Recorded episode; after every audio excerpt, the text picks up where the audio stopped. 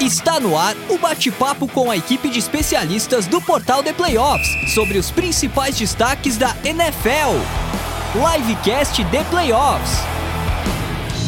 Sejam muito bem-vindos à primeira edição do Livecast The Playoffs na temporada 2022 da NFL. Eu sou o André Amaral, falando diretamente dos estúdios Primavera, ao lado de um time de Pro Bowlers, para destrincharmos tudo e mais um pouco sobre a rodada inaugural da maior liga de futebol americano do planeta, nossa querida NFL, que graças a Deus está novamente entre nós, senhoras e senhores. Aqui comigo hoje temos a dupla mais entrosada do The Playoffs formada por Mia Mastrocolo, nossa querida craque Mia. Além dela também temos Lucas Oliveira, nosso treinador de linha ofensiva e ursinho carinhoso nas horas vagas. temos também o um convidado mais do que especial, novamente abrilhantando nossa bancada, Danilo Lacalle, ele que é do torcedores.com e do portal Lance. Mas antes de eu passar a palavra para o salve inicial de cada um deles, lembro a vocês é, que nos assistem aí no YouTube para curtir o vídeo, se inscrever no canal, participar aqui no chat com perguntas, comentários, cornetadas piadas, provocações, o que vocês quiserem. Sempre lembrando que o superchat tem prioridade, hein? Mandou superchat, a gente para tudo, coloca a mensagem na tela e vamos ler aí sua pergunta, sua provocação, o que vocês quiserem mandar. É, lembrando também que essa edição do Livecast é produzida e gravada pela WP Oncast. Grave seu podcast ou qualquer material de áudio ou vídeo você também. Fale com o nosso amigo Pix e tire as suas dúvidas pelo telefone ou WhatsApp. DDD 54 99620 5634 ou pelo site grupowpcom.com.br Agora vamos lá para o nosso bom dia, boa tarde, boa noite dos nossos queridos analistas aqui da bancada, começando pelo convidado mais do que especial, né? Tem a prioridade hoje, veio vestido a caráter para o kickoff de quinta-feira. Já ele, preparado, já é, preparado. Ele quer Packers, mas hoje está de Rams. Qual que é o seu recado inicial para a galera hoje aí, Danilo? Eu não podia ser clubista logo na minha primeira participação aqui, né? Eu agradeço todo mundo. Acho que hoje a gente tem bastante para falar, né? Semana 1, vários jogos que vão pegar fogo. Boa noite para vocês, boa tarde, bom dia. E tô animado, cara. Animado, né? Fel voltando, kickoff já agora essa semana. Vai, vai ser incrível. É isso aí. Como diz o profeta, setembro sempre chega e ele finalmente chegou. É ou não é minha Mastrocolo, minha querida amiga, animadíssima aí de volta aos estúdios Primavera pra gente fazer nosso primeiro livecast. Deixa o seu recado inicial para essa temporada, a primeira sendo a Vante Adams no seu Green Bay Packers. Mas precisa fazer isso logo de cara, parça. Toda vez a gente Eu tenho que, que honrar o meu eu, eu não consegui nem dar, nem dar oi pras pessoas. Mas ignorando, né? Bom dia! Dia, boa tarde, boa noite, não importa que hora vocês estejam ouvindo ou assistindo esse nosso livecast crocante. E vamos que vamos, que a gente tem muita coisa para falar além de Devante Adams, tá? Nem só por disso favor, se vive as pessoas. Outro torcedor do Green Bay Packers, né? Você para. Você é. para. Enquanto não vem as mais novas derrotas do meu Chicago Bears para os Packers, a gente tem que aproveitar para tirar uma casquinha enquanto é tempo. É, não é, meu grande amigo Lucas Oliveira? De volta aqui aos estúdios, sempre um prazer conversar com você, nosso querido Ursinho Carinhoso, o L Coach do The Playoffs. Dá aí o seu recado inicial para a galera, por favor. Boa noite, André. Boa noite, minha. Boa noite, Danilo. Prazerzaço estar aqui com vocês. Livecast voltou depois de o Super Bowl ter sido o último, a nossa prévia lá com o Wayne. Estamos de volta, setembro chegou, finalmente, graças a Deus. Um bom dia, boa tarde, pra, boa noite para quem nos escuta aí no, na versão podcast, né? Prazer estar aqui com você, André, sempre, minha dupla. Estamos ansiosos para um grande jogo que vai começar aqui, é, inaugurar a temporada. É, nada mais, nada menos que Rams e Bills, acho que são dois dos favoritos ao Super Bowl. É, então, a temporada vai começar com o pé direito. A gente não espera nada mais, nada menos que um excelente jogo, né? Já começa com brincadeira de gente grande, né, bicho? Exatamente. Não vai ter nem respiro pra vocês. A gente sente ainda aquela instabilidade de semana 1, um, né? Mas acho que dois QBs monstruosos, com dois times muito fortes. Duas defesas que melhoraram bastante. Muito. Uhum. A, apesar das mudanças, são dois times extremamente bem montados, extremamente fortes, com QBs.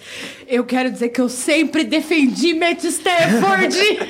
Seu vizinho de divisão né? Sempre soube Mas da eu, qualidade olha, dele. Ex-vizinho agora. Todo mundo que tá aqui nesse livecast, desde que a gente gravava só no USA na rede, lá em 2016, eu falava, gente, Se der um time pro Stafford, esse homem vai longe. E graças a Deus eu não mordi minha língua, bicho. Pelo menos com isso, não, Mi. Isso é importante. Ó, separa, que a provocação tá gratuita hoje nessa palhaçada aqui. Bom, meus queridos amigos, já vou colocar aí é, na tela, há algum tempinho já está aí, o primeiro superchat que chega, o Lucas Siqueira falando que esse ano é de Green Bay, pelo amor, não aguento mais. Ó, nossos colegas aqui concordam Esse por favor. vai! Por favor, concordo. Mandando um salve também para todo mundo que tá no chat, o Arilson, minha querida esposa Liana, Álvaro Ximenes, grande amigo de Fantasy, Roberta da Silva, é, o Thiago Santos, Ian Duarte. Continuem mandando as mensagens aí, galera, por favor. Agora, antes é, da gente partir para a pauta principal e começar com esse jogaço que pode ser, quem sabe, uma prévia do Super Bowl já no kickoff, vou passar mais alguns recadinhos que não podem faltar para vocês seguirem a gente lá no Spotify, no Apple Podcast, no SoundCloud, Deezer, Amazon Music ou em qualquer um dos seus agregadores de podcast favorito, porque isso ajuda demais a gente, principalmente na avaliação de cinco estrelas, né? Lá no Spotify, no Apple Podcast, você tem essa possibilidade. Nosso trabalho atinge o maior número de fãs da Bola Oval possível. Lembrando também que aqui no The Playoffs, além das conversas é, aqui da Bola Oval, temos os podcasts sobre NBA, MLB e NHL, vários podcasts sobre NFL por semana, né? Hoje nosso primeiro livecast temporada vai voltar na segunda de manhã, o domingo de NFL, querido meu dos amigos é, lá do, da bancada que eu sou titular com o Zé, o Fábio e o Fernando, revisando toda a rodada do domingão, que é o dia mais importante da liga. Então fiquem sempre é, de olho e sigam o podcast The Playoffs no seu agregador favorito para não perder nenhum episódio. Temos também os grupos de WhatsApp para você que quer discutir a NFL ou qualquer outro esporte das principais ligas americanas. Se você quiser entrar em um dos nossos grupos, só mandar uma mensagem para o Big Boss Ricardo Pilat pelo número DDD 11 946668427. E temos também a nossa enquete aí no chat. Se você ainda não votou, corre lá para falar pra gente qual dos times que abrem a temporada 2022 tem mais chances de chegar ao Super Bowl. Os Rams, os Bills, os dois ou nenhum dos dois. Daqui a pouco eu vejo como é que tá esse resultado aí. E lembrar de agradecer, claro, a galera aqui do, é, dos estúdios Primavera, do Primavera, Primavera Podcast. Se você não conhece o canal deles, dá uma olhadinha depois da nossa live aí no canal do YouTube deles. Tem entrevistas das- dos mais variados assuntos, sempre de muita qualidade. Beleza, então, galera, bora pro que mais interessa. Você esqueceu o principal. O quê? O tradicional, assina o canal, ativa o sininho, segue a gente nas redes sociais e fica por dentro de tudo que rola aqui no The Playoffs. Exatamente, e sempre com esse recado da nossa craquemia nos vários vídeos que a gente já tem gravados aqui no podcast The Playoffs, os últimos deles, inclusive com essa dupla maravilhosa aqui, com o ranking dos principais jogadores de ataque da Liga de Futebol Americano mais prestigiosa do planeta. Então, bora lá com o nosso primeiro jogo, não poderia deixar de ser Buffalo Bills visitando Los Angeles Rams. É o Thursday Night Football, 9 horas e 20 minutos de Brasília. A bola oval estará em jogo com um placar esperado pelas casas de aposta de 52 pontos totais, o chamado over-under, então um placar alto aí, um destaque para os ataques, e o favoritismo, o handicap do Buffalo Bills por dois pontos e meio só, mesmo jogando fora de casa. Então vou abrir com o Danilo a nossa análise dessa partida, te perguntando se essa pode realmente ser a prévia do Super Bowl e se esses são os dois elencos mais completos e homogêneos da liga, você acha que são realmente favoritaços aí? Em quem você confia mais para essa estreia? Acho que os Rams eles vêm com uma chance de back-to-back muito grande, né? Um elenco muito forte, conseguiu se manter ba- basicamente como um todo. A gente ainda não sabe se o Léo vai ficar ou não, que é realmente uma peça interessante para esse ataque. Mas eu acho que os, os Bills do Josh Allen esse ano vêm pra simplesmente amassar na temporada. Um cara que eu gosto muito de ver, que eu acho que é- esse ano é o ano dele, é o Gabriel, é o Gabriel Davis, que é o wide receiver do, do Josh Allen nos O Bills. famoso Reinaldo, né? O famoso Reinaldo. Exato. Reinaldinho Gringo. Não, Gente, Reinaldinho ia ser topíssimo. E eu lembro de um jogo que eles fizeram contra os Colts, eu acho que nos playoffs de 2020, se não me engano. Que o Gabriel Davis começou a, a, a se mostrar um pouco mais, não sei se era 20 ou 21, mas se mostrar um pouco mais, ser super decisivo. E eu acho que esse ano ele se encaminha um pouco pra, pra ser isso, tirar aquele peso de cima do, do Diggs, pra que realmente esse ataque consiga ser mais fluido. E, como você bem falou, a- a- um duelo de defesas também, né? Vai ter jogo terrestre. Então, Chegou um reforço via draft É. aí pros Bills. Mas ele é mais especialista no jogo aéreo do que. Então, no mas chão, né? gente, Eu- eu até aonde vai Josh Allen sendo o jogo terrestre do Buffalo Uhum. Bills? Já fazem três fucking anos, gente. Não dá pra deixar mais ele apanhando, sendo Mas que ele pensa, tem então... Mia. O Brian Devil era o principal chamador de jogadas dos Bills. Não tá mais lá em Buffalo. Foi pra Nova York.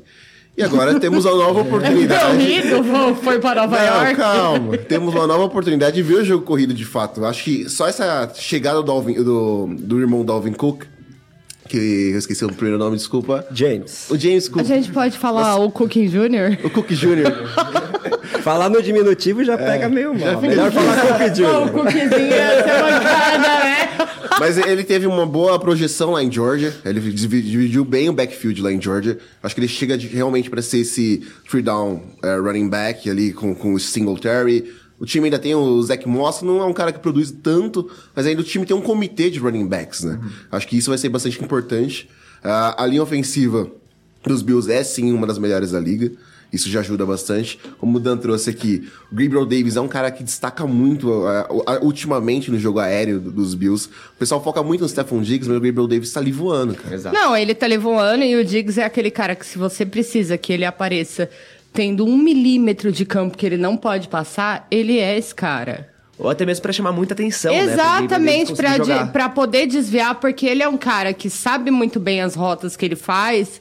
Então, por mais que seja só pra enganar alguém, ele vai fazer aquilo com uma maestria que é absurda. Se realmente a gente entrar um, um jogo corrido, além do próprio Josh Allen, não que se- seja ruim ele correndo, pelo contrário, só que não dá pra você ficar fazendo isso toda a temporada. Então, se entrar ali um jogo corrido, meu amigo, esse primeiro jogo da temporada vai ser... E outra coisa, né, Mia?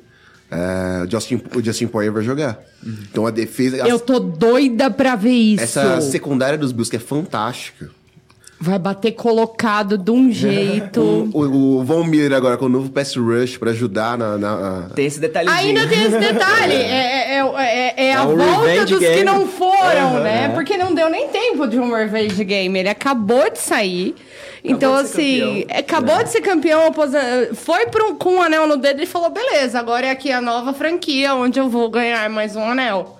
Então, assim, é, é, não acho que chegue a ser um revenge game que nem vai ser, por exemplo, Russell Wilson em Seattle, cara. Ou Isso Baker aí. Mayfield contra os Browns. é, Exato. Mas eu acho que vai ter um quesinho ali, ali de. Hum. E eu, eu acho que eles têm que tomar cuidado com o Von Miller durante a temporada, né? Porque o Von Miller já é um cara Eu tem um acho que o Von Miller não é um grande, cara né? que você tem que tomar cuidado na temporada. Você tem que tomar cuidado com o Von Miller que entra na pós-temporada. Por isso que você tem que preservar Exato, o físico então, dele, exatamente. né? Porque o exatamente. Von Miller da temporada, você não vê ele aparecer, ele tem uma lesãozinha aqui. E foi o que ele fez Ele faz uma, ano firu, uma firulazinha ali, mas a hora que ele entra no modo pós-temporada, vira uma chavinha no Von Miller e ele vira aquele cara do Super Bowl 50 de novo. Exato. Então, assim, o, o Von Miller, é- ele é um cara que você tem que prestar atenção nele no final da temporada. E Aqui outra, no começo. Vai ser uma coisa interessante ver como o Von Miller, é, não só como jogador, mas como professor do Gre- Gregory Rousseau.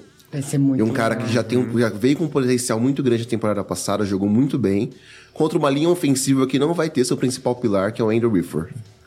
Vai ser muito difícil essa reposição. Fraga trouxe no podcast da, da análise da, da NFC West, da NFC West, que, que até o André gravou junto com o Luiz e ele, que o Whitford era, é o pilar, era o pilar dessa linha ofensiva e os Rams ainda estão tendo líderes problemas. do time também, né? Sim. É. Os Rams estão tendo problemas para repor essa saída. Querendo ou não, ele era um, um Undertaker, né? São. Meu anos amor, qualquer coisa que o Stafford seja em volta dele vai ser melhor do que ele teve em 10 anos em Detroit. Pode Aí é ficar assunto, sossegado. né? Aí não tem como. Mas não, o- gente, mas qualquer coisa que ele tem ali vai, vai ser melhor do que ele apanhava Me em Detroit. só um pouquinho o jogo terrestre dos Rams, com o Ken Akers voltando de lesão, que chegou a jogar no, no fim dos playoffs, jogou um pouquinho no Super Bowl. Mas esse Mas- começo de temporada, ele, eu, eu cheguei a conversar com ele eh, antes do Super Bowl, ele disse que ainda tava recuperando e jogou meio nas- no sacrifício no Super Bowl. Óbvio que tem muito, teve muito tempo pra poder recuperar, mas eu ainda tenho um medo daquele running back que tem um histórico muito grande de lesão. É, E é uma lesão Que é séria, Running back né? é uma posição ingrata, né, gente? É, é Cê- muito você já não tem muito tempo útil de carreira do running back. Va- É, é, é ou não é, querendo ou não, é uma, uma posição que é sequenciada de lesões. E o quanto você sofreu é o que vai determinar a sua longevidade na liga. O Akers no terceiro ano só. Exatamente. E, e não é o primeiro e não vai ser o último. O que a gente vê de running back machucando e se arrebentando nos dois, três Tanto primeiros que no ano anos de passado, carreira. o Henderson também se machucou. Sonny Michel assumiu o backfield. A louça com Barkley. Sei que o Barkley se machucou sem ser culpa dele ainda. Que é pior ainda. CMC é um exemplo. Running back sofre. Não, running back é uma posição ingrata. Você não ganha muito, você tem meia dúzia de ano útil e você ainda acaba arrebentado. Por isso tem cada vez mais se tornado uma posição, entre aspas, descartável na liga, né? Porque ele já Ah, pega com um draft, certeza. vai rodando, vai rodando.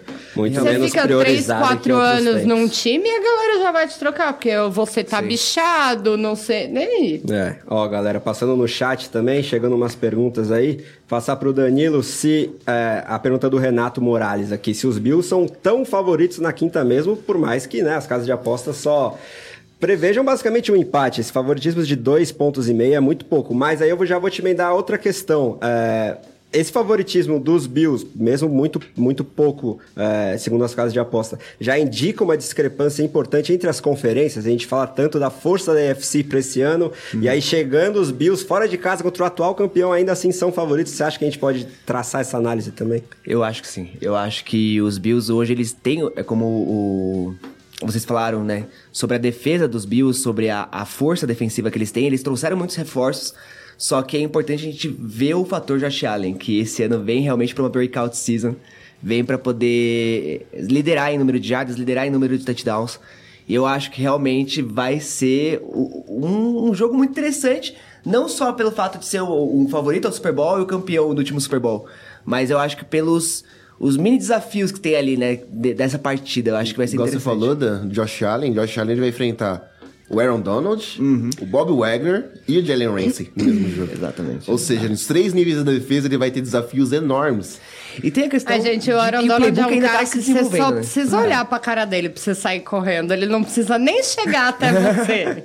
Não, e essa questão eu ia emendar outra pergunta pro Lucão também, que agora tem o Brian Dable, ex-coordenador ofensivo dos Bills, como treinador principal do seu New York Giants. Você acha que é um teste de fogo já para essa nova coordenação ofensiva dos Bills enfrentar esses três nomes e essa defesa tão forte dos Rams? É porque, querendo ou não, o head coach não mudou, né? A gente, a gente tem um, um staff que o que mudou é.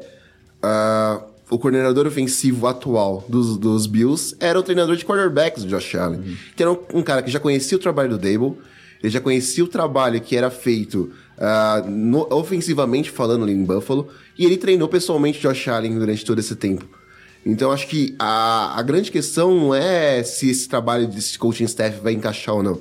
Eu acho que o, o Josh Allen tem muito mais teto para progredir e isso vai ser refletido também nesse jogo. Encarar uma defesa como a dos Rams, com jogadores tão decisivos como Logo os Rams, começo. logo no começo da temporada. Com jogadores que são formados de puro ódio.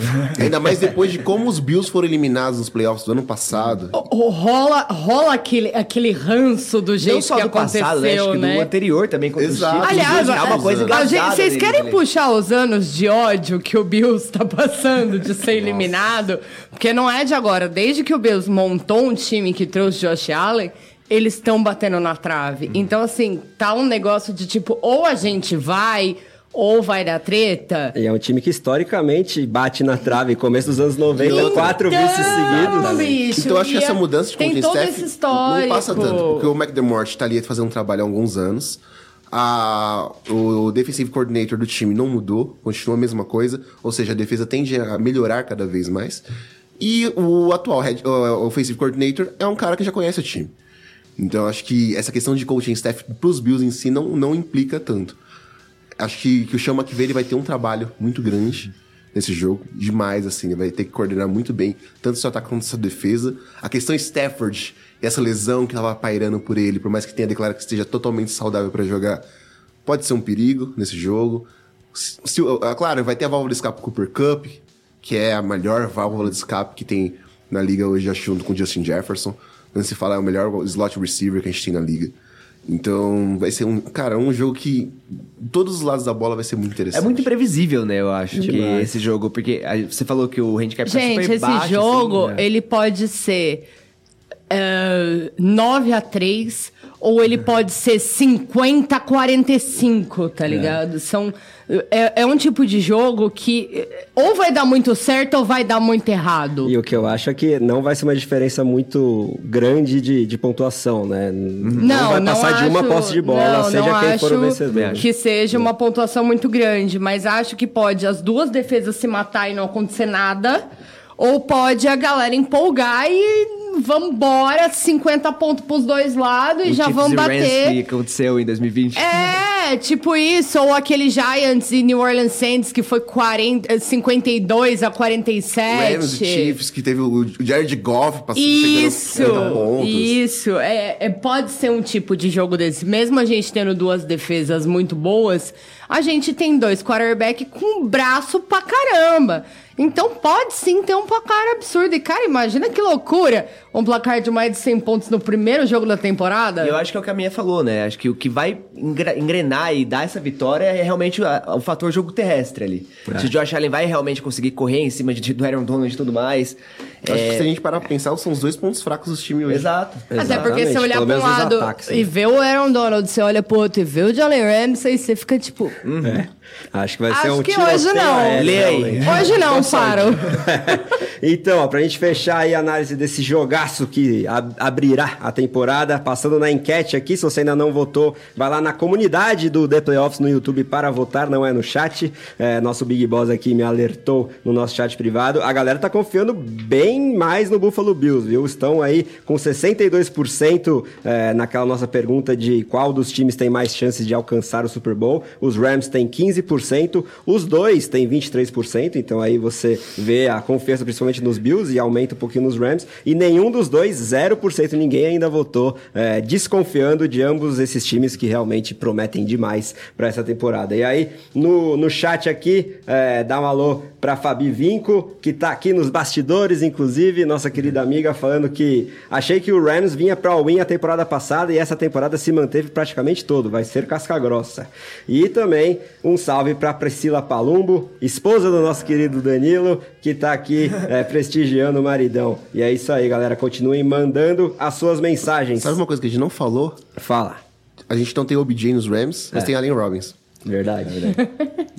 Vamos ver se ele revive depois de uma temporada traumatizante, traumatizante para o torcedor dos Bears e principalmente para o jogador de fantasy futebol André Amaral. Mas eu acho que tem todas aí as eu chances falo que disso o Bear acontecer. chutou as únicas coisas que prestava naquele time e a bocuda sou eu.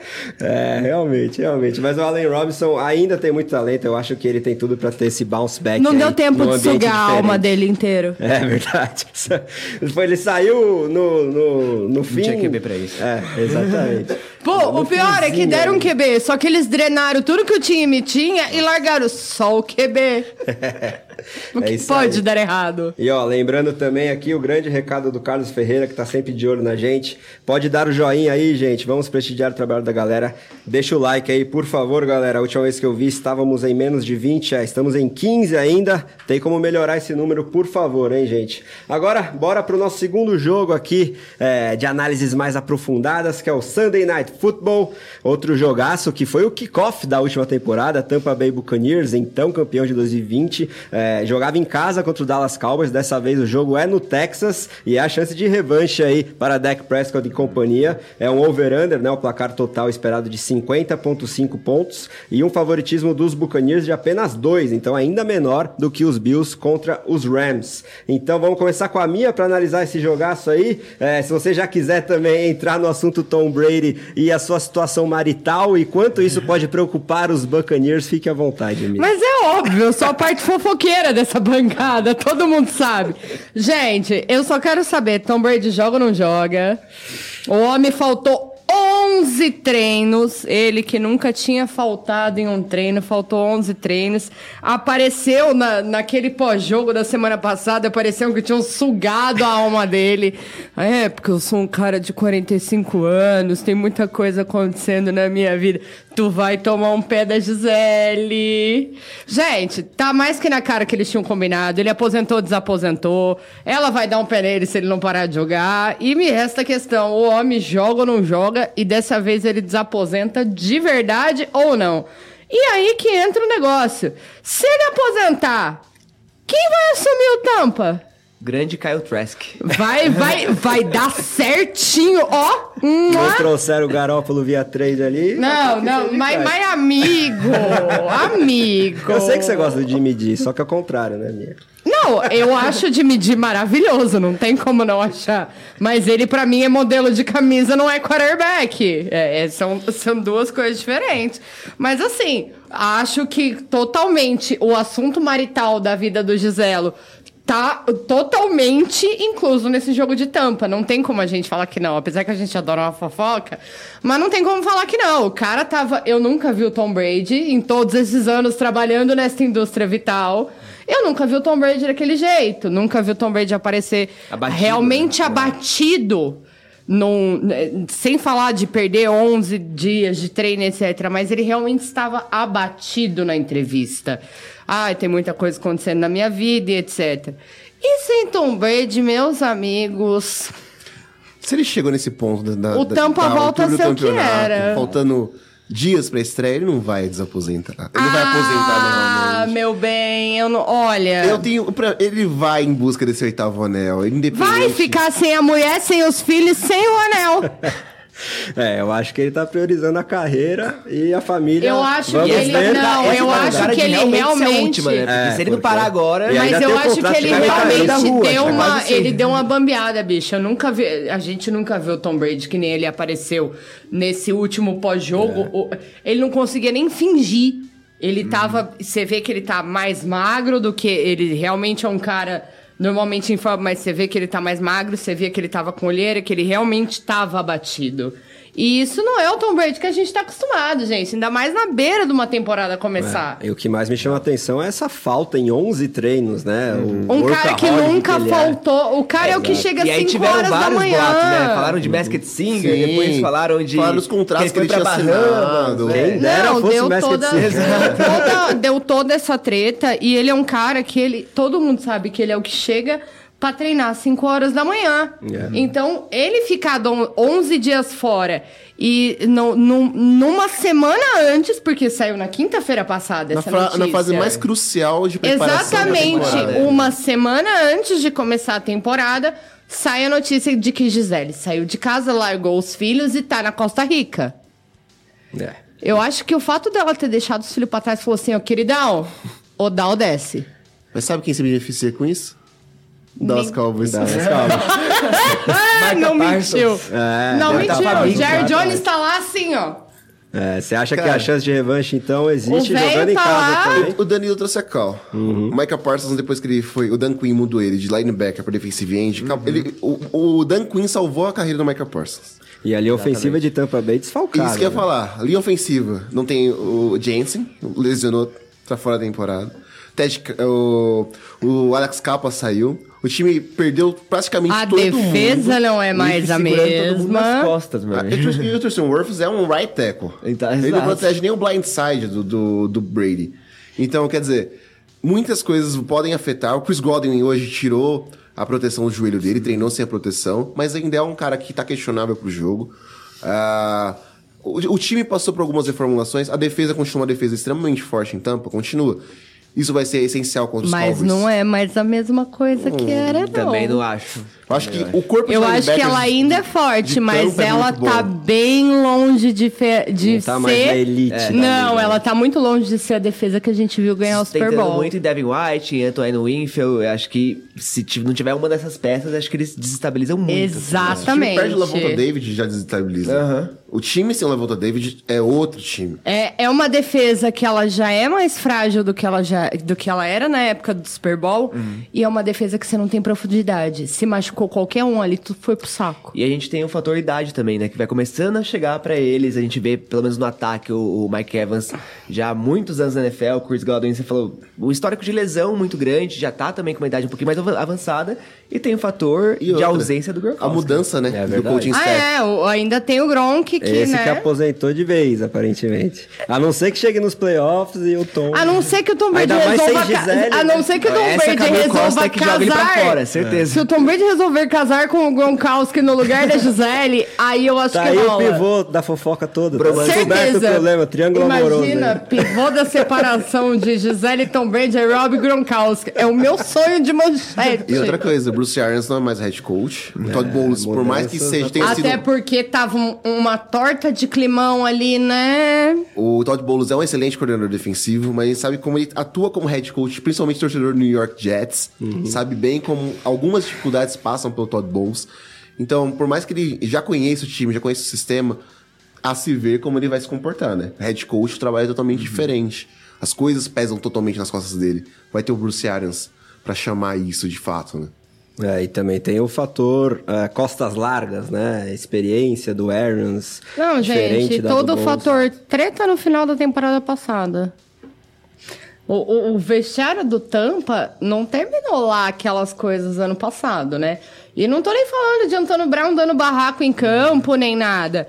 O Arians e o Tom Brady já estavam meio se ranhetando, já tava rolando ali. E a gente sabe como isso reflete dentro de um vestiário quando você tem um cara que nem o Tom Brady. É.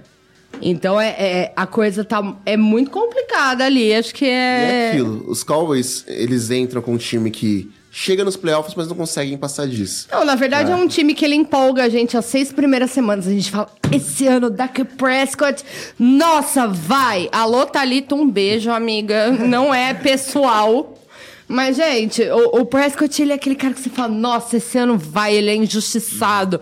Aí chega na sexta semana, o bagulho desanda de um E jeito essa que semana você ele deu fala, uma declaração falando, né, que ele tá super mordido, que tá todo Sim. mundo trabalhando firme pra, pra poder E- conseguir mas é, é difícil você falar assim, estamos trabalhando firme. De fato, o Deck é um cara que trabalha muito, ele tem uma ética de trabalho muito forte. Mas ele perdeu wide receivers, tanto por lesão como por troca. Exato. O Mark Cooper já não tá mais lá. Ah, a O gente tem- recebedor que era pra ser o melhor dele é pipoqueiro. O Sid Lamb vai ter que assumir um papel de wide receiver 1. E eu acho que ele vai fato. fazer bem, viu? Vai. O ano passado- Vai fazer muito melhor do que do- bem, o que né? deveria ser, né? É, ano passado ele Vamos teve um desempenho melhor que o. Amari Cooper, né? É, é óbvio, tem a questão de divisão de atenção ali também, mas é, eu acho que esse ano ele tem chance de realmente também deslanchar com, com o deck. É, O Dalton é ou Schultz- breakout ou, É, ou não exatamente, estoura mesmo Sim. pro Lamb, né? O Dalton Schultz, ele tem que conseguir um bom ano, porque ele tá com uma, ta- uma tag. É. Ou seja, ele tem que querer que é o contrato, ele é um bom Tyrant. E os Cowboys sempre trabalharam muito bem com Tyrants. Mas voltando numa tecla, quando a gente fala de um corpo de running backs que tem o Tolly Pollard, que vem cada vez mais buscando espaço em cima do Ezekiel Elliott. O que me preocupa é a linha ofensiva. O Tyron Smith machucou de novo, cara. Mais uma vez o Tyron Smith, ele e não se o consegue... Dak levar outra pancada que nem aquele levou e, le- e tomar outra lesão daquelas. E acho que além da secundária do- dos Cowboys, que realmente tá bem, bem debilitada, acho que a linha ofensiva hoje é o principal Sim. defeito deles. Aqui, a secundária, quando a gente fala dos Cowboys, tem o Trevon Diggs. Uhum. A gente tem pontos a falar. O Trevon Diggs é uma máquina de interceptação? É. Mas ele tem erros de cobertura muito grandes. isso ficou claro no camp. Não sei se chegaram a ver um, um vídeo, não sei quem, quem que ele tava marcando, mas realmente ele ficou muito pra trás. Acho que foi com o vários. Lamb, se não me engano. Acho que foi com o Sid Lamb, né? Teve uma Vários também O negócio é ver se ele vai ter o mesmo, time. o mesmo estouro que ele teve no começo da temporada passada, né? Porque nos primeiros jogos da temporada passada ele comeu a bola. A gente sabe que é difícil também manter essa regularidade em duas temporadas seguidas. Exatamente. São 17 semanas que te- não são fáceis de você jogar. Ah, eu acho que o torcedor dos Cowboys preferiria que ele parasse de ceder tantas big plays e mesmo de, que diminuísse o número de interceptações, né? Por mais que Tem a gente fale assim, por exemplo, a gente tava falando do Ezekiel Elliott. Ezekiel Elliott todo ano ele promete que ele tá na melhor forma física da carreira dele. Ele conseguiu um, um contrato do jeito que ele queria, né, Dan? É tipo eu falando em janeiro Só que, que- esse ano eu vou ser Só que se você fitness. parar pra compensar, pra parar pra pensar, nos três primeiros anos da liga, ele teve a melhor linha ofensiva jogando pra bloquear pra ele. Esse ano ele tem um- ele não tem uma linha E ofensiva mesmo top assim 15. não foi. Ah, ele produziu mais de mil jardas terrestres por, por temporada, Mi. Ele conseguiu Sim, mas ó, olha o que a gente apostava e o que o contrato Mas acho dele que tem, dizia, mas acho que tem né? a questão do Pollard também, né? Sim. Ele vem dividindo cada vez mais Mas o snaps, Pollard vem agora, o Pollard veio agora, né? Mas o Ah, Pollard tem crescendo e, e ganhando muito Não, espaço. É, tá eu, eu concordo totalmente com vocês. O Pollard é um cara que ele ganhou um espaço merecidíssimo, porque o Zeke não tava dando conta. Não, fora os problemas extra-campo que ele tava tendo, né? Ele tava tendo muito problema extra-campo, isso refletiu a suspensão dele naquela temporada de 2020. Por muito tempo a gente não aguentava mais falar de Ezekiel Elliott por conta de suspensão. Ah, o Pollard ganhou muito espaço naquele momento e ele tem ganhado cada vez mais. E é o ano do Michael McCarthy ou vai o racha. É, esse é o assunto que eu queria trazer. Mike McCarthy, temos dois especialistas aí, Ai, né? gente! E eu quero saber a opinião de vocês. Vocês acham que é mais tendência dele continuar faz... co- conseguir fazer uma boa temporada e continuar nos Cowboys ou pode ser o último ano, até porque tem um tal de Sean Payton esperando uma ligaçãozinha do Jar Jones ou Eu acho que o Jar Jones é muito corajoso, cara. É. De Não, contratado ele já é, ele não muito é corajoso, ele é caduco. São duas coisas diferentes. Ele é um velho com dinheiro que ele não tem muito o que fazer. Ó, não vou ser ingrata, tá? Mike McCarthy me deu um Super Bowl, desenvolveu... Mas poderia ter dado mais. Você não deixou chegar lá, caramba! Desenvolveu o meu quarterback maravilhosamente, mas é isso, bicho. Podia ter feito muito mais? Podia. Insiste em coisa besta? Insiste em coisa besta. Você vai ter um quarterback maravilhoso lançando 600 temporadas, 600 jardas por jogo e tu vai perder esse jogo porque ele toma decisão idiota. Eu acho que esse ano é muito importante porque se ele realmente não conseguir avançar em um jogo de playoffs, acho que ele perde o vestiário ali tranquilamente. É. E é, é- tá se encaminhando muito pra isso, né? Sim, e aí, aproveitando a sua deixa, eu vou te perguntar aqui na pergunta do Carlos, qual é o teto do Dallas Cowboys pra essa temporada? A galera tá falando aqui no chat que é Divisional Round, você acha que é por aí? Cara, eu acho que consegue chegar sim. Eu acho que se conseguir é, acertar essa secundária, realmente parar de ceder tanta big big play durante a temporada, que foi realmente o maior problema da defesa do ano passado, eu acho que tem, tem esse potencial, principalmente porque o Micah Parsons vem voando realmente, ele vai, vem como Ed, vai fazer muito sec, com certeza. E eu, eu acredito muito no Sid Lamb, cara. Eu já acreditava muito no ano que ele foi draftado, só que aí teve a lesão do deck, né, que acabou frustrando. Acabou com tudo que a gente tinha esperança de um É, Cowboys, E né? aí agora, ele já veio crescendo ali, mesmo com o Amari Cooper, acho que esse ano agora realmente ele vem pra poder... Ele tem que se destacar de fato, né? Não, e é um, e é É, um jogador que eu realmente vai gosto ser demais, cara. Ele, ele tem ali as, as peculiaridades dele que fazem dele um jogador muito diferente. Eu gosto demais da, da maneira como ele atua em campo e acho o espaço dele dentro desse time. É, tem todo o potencial para se consolidar como um dos principais recebedores jovens dessa NFL cada vez mais aérea aí. Vamos ver se ele consegue chegar no mesmo patamar do Justin Jefferson, por exemplo, que é um cara da mesma classe e que saiu depois, inclusive de Jalen Rigor, que agora é companheiro dele dos Vikings e a torcida, e a torcida dos Eagles não esquece disso jamais. Bom, querem falar mais alguma coisinha do Sunday Night ou vamos pro próximo jogo, galera? Acho que a gente passou bem sobre isso. Acho que é um jogo que tem nuances muito legais de se ver. Acho que a, a NFL matou a pau muito escolher esses, esses jogos de prime time esse ano. E vai ser um jogo interessante pra gente ver se o Cowboys, de fato, ele vai ser um contender numa NFC que hoje cada vez mais com um time Não é muito difícil você ser contender na NFC, né, bicho? Vamos Então, combinar? a A questão é o Saídas, conceito né? de contender. É, A questão, não, a gente que- tá assim, ó, a- A fala tropeçando muito- pra catar alguém pra ir pros playoffs. Na NFC a gente fala muito de times que, que mais se, se deterioram do que se colaboram contra com si. Tem Só que a gente- três. só que os Eagles hoje, eu acho que se a gente for falar de favoritos dentro da própria divisão, eu não coloco nem o Cowboys Até porque é a favorito mais. divisão deles, né, meu amigo? É, os Eagles, inclusive, surgindo com, é, com uma aposta de muita gente que entende do assunto pra Super Bowl pela NFC. Vamos não, ver. pra Super Bowl não, mas é um time que tem tudo pra, pra É. dar uma briga boa nos playoffs, porque é um time que se remontou, que teve mudanças que o time tava desesperadamente precisando desde de quando foi pro Super Bowl. Então, assim, é o- a maior chance que os Eagles vão ter no, depois desses últimos anos de ressaca do Super Bowl é agora. Pois é. Daqui a pouco a gente vai falar sobre o, o jogo aí dos Eagles. Eles abrem contra os Lions, que é outra equipe interessante da NFC, um underdog, mas eu acho que os Eagles ainda são favoritos. Mas enfim, Underdog. vamos falar. É, Amigo, não dá nem pra você chamar de underdog. Alguma hora eles têm que melhorar, minha. Não, Tem não. tanto talento jovem naquele Eles são mascotes O Hard Knocks hypou, pessoal.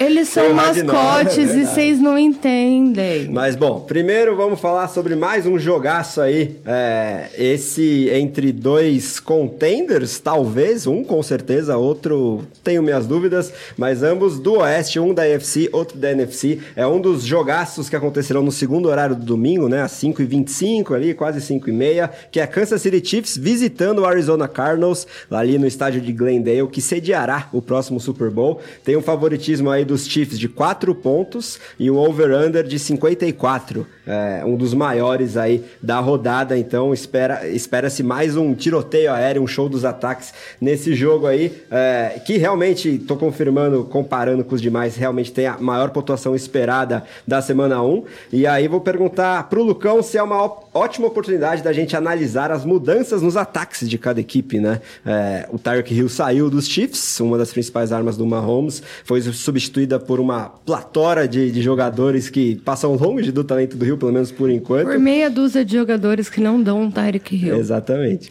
E enquanto isso, os Cardinals estão com o DeAndre Hopkins suspenso pelos primeiros seis jogos, mas trouxeram o Marcus Hollywood Brown, amigo do Kyler Murray, de contrato renovado, numa troca questionável durante o último draft, né, Lucão? Cara, a gente sabe que os Chiefs, enquanto tiver Patrick Mahomes, vão ser os favoritos em qualquer partida. Não, qualquer partida não. Claro que a gente tem muito contender dentro da própria UFC. A gente tem muito time bom. A UFC tá extremamente polarizada esse ano. Mas a gente tá falando hoje do melhor quarterback da liga. Ah, perdeu, de fato, Tarek Hill, foi pra Miami. Conseguiu o contrato que ele queria, tá no solzinho de Miami curtindo, elogiando o Tua à vontade. Voltando 30 metros pra poder pegar a bola do Tua quando ele E lança. falando que ele é o mais preciso pra quem já jogou.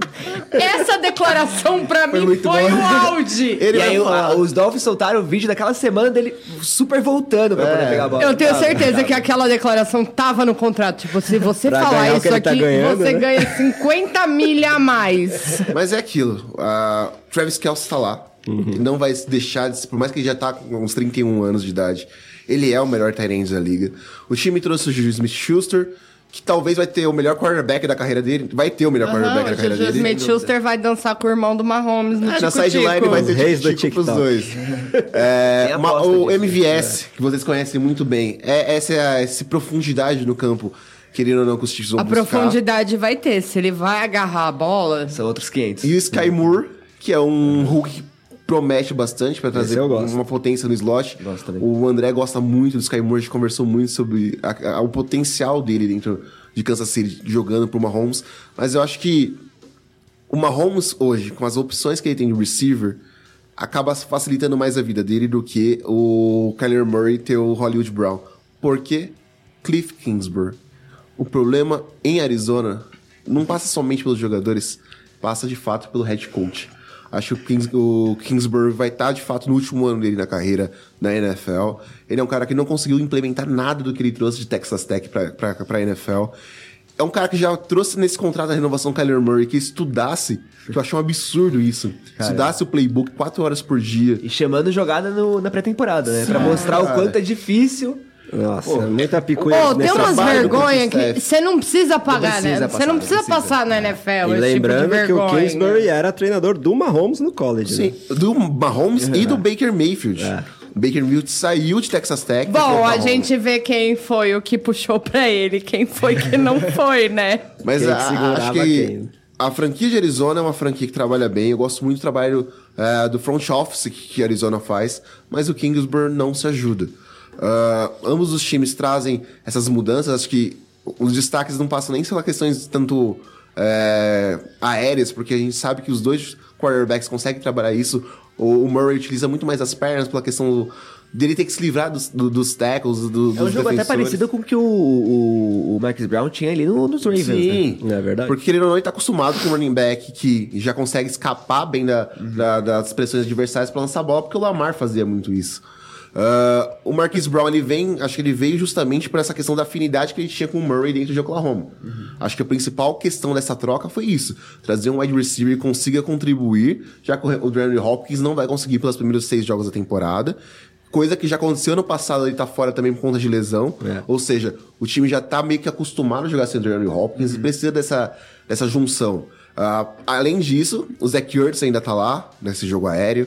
Ah, a gente tem o, o, Mac, o McBridge também, que, que veio como principal tight dessa, dessa classe do draft, né?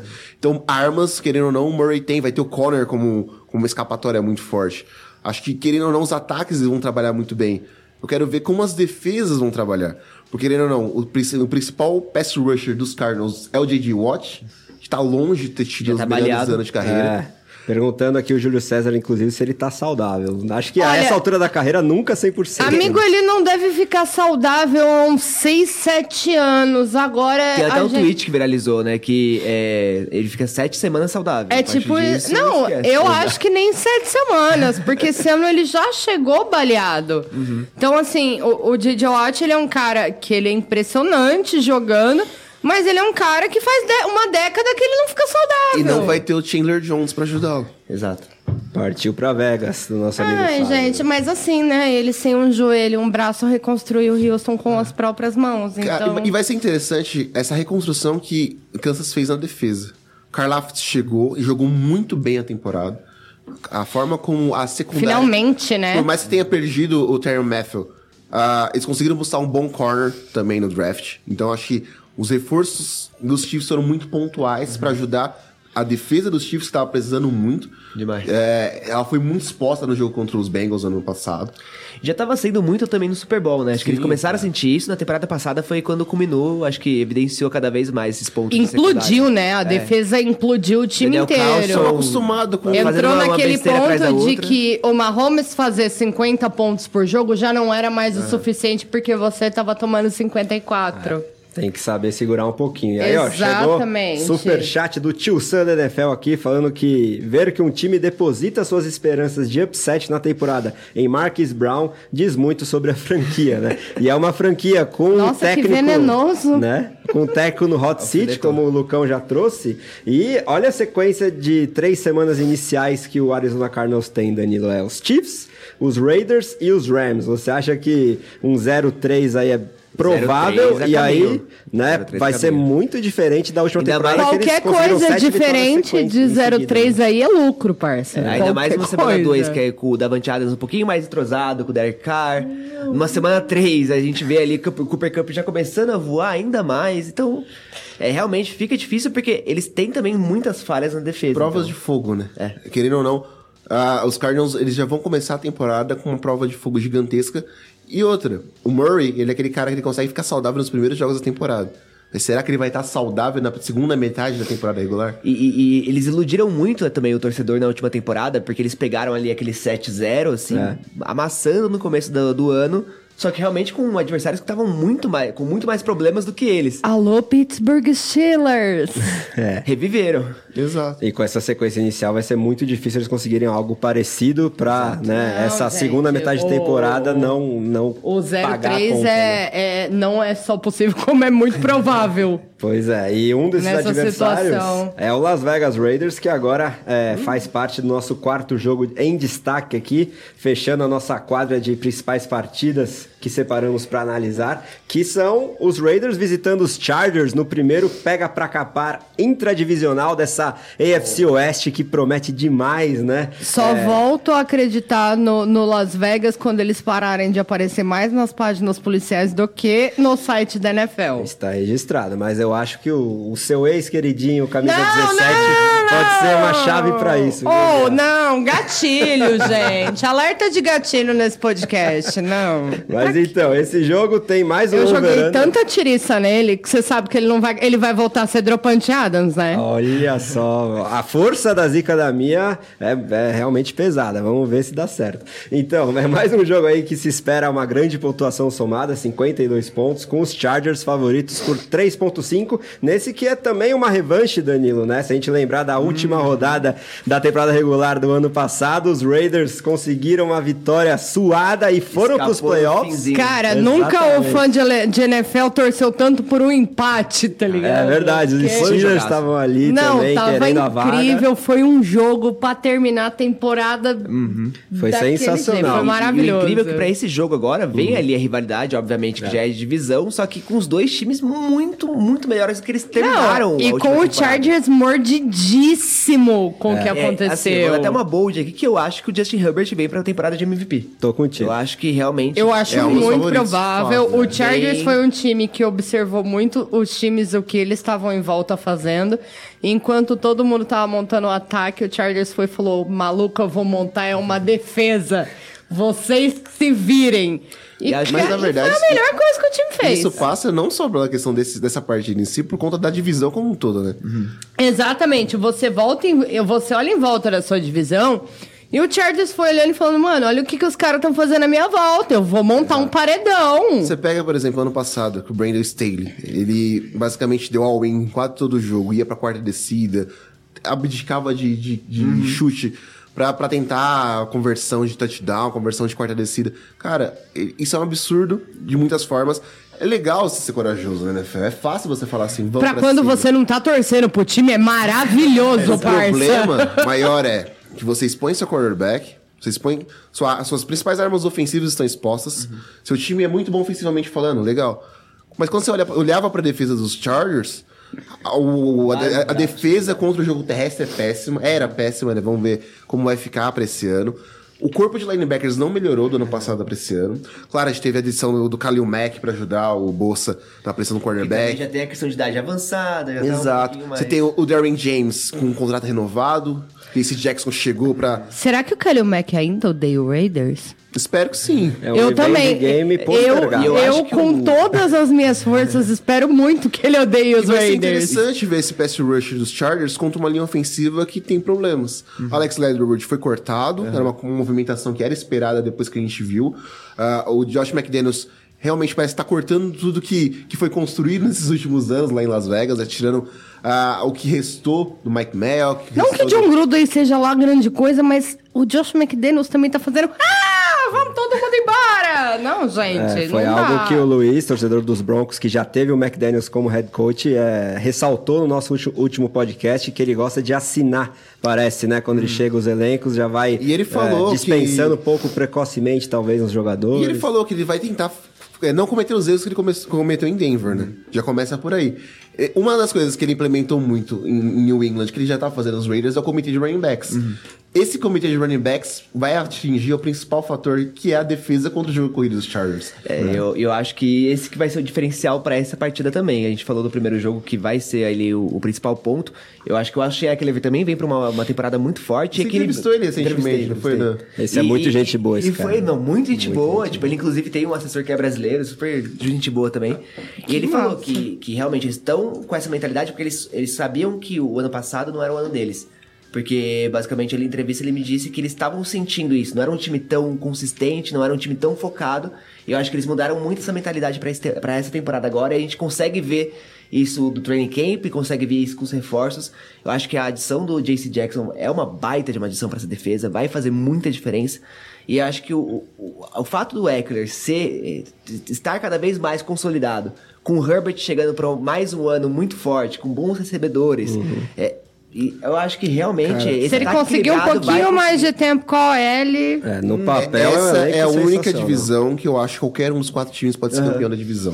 Sem dúvida, Então, sem dúvida. cada partida vai fazer total diferença. Sim. Vai Eu ser tudo um ou pouquinho nada nos todo Chargers pra esse jogo contra os mundo. Raiders. Acredito um pouquinho Não, mais. eu acredito É, nos jogando Chargers. em casa também. Porque eles jogam em casa. Eles têm um ataque hoje, teoricamente, muito mais entrosado. Por mais que o Davante Adams tenha todo o entrosamento que ele tinha com o Derek Carr lá em Fernando State. Não adianta fazer essa cara. né? Derek Carr não era o Rodgers lançando, ele tá mal acostumado. Bom, ó, galera, só preciso abrir um parênteses rapidinho para dois superchats que chegaram. Um deles, esse tem que ser pra Mia, que é o Arthur Soares falando que o Lamar. Ah, não, mancada. Ó, calma. Eu não vou falar do Lamar no primeiro podcast da Mas ele mandou temporada. especialmente pra você, eu tenho certeza. O Lamar, ano passado, sem metade do elenco, tava 8-3, líder da divisão esse ano com essa secundária. Onde pode chegar? Só pra lembrar, Lamar melhor do que Murray, fato, é que é uma comparação que você sempre faz a favor do Kyler Murray. Por favor, Mia. Ô, gente, eu não queria falar disso no primeiro podcast da temporada. Ai, cara, até o mascote do Ravens tá machucado, sabe? Da- é, Mas antes, o Paul do que qualquer jogador dos Ravens.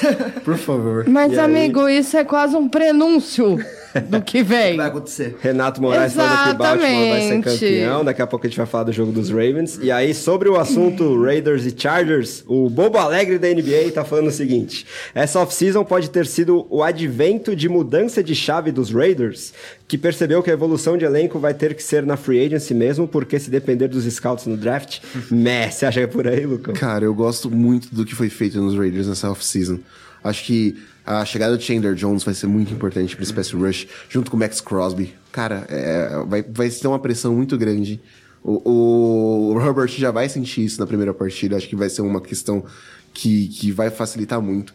O Davante Adams ele vai acabar chamando muita atenção e o Hunter Renfro e o Darren Waller vão se aproveitar muito bem disso. E quando eles não, eles não fizerem isso a favor do próprio Davante Adams. E o Renfro já fez muito isso com, só com o Waller ali na, naquele Sim, ataque. No, não é toa que ele tem o de third and Renfro, porque ele consegue de fato converter. Ele, pra mim, é o segundo melhor slot receiver da liga. Corredor de rota maravilhoso. Cara, ele corre rotas Nossa, desde, desde Clemson. sensacional. Ele já corria muito Desde bem.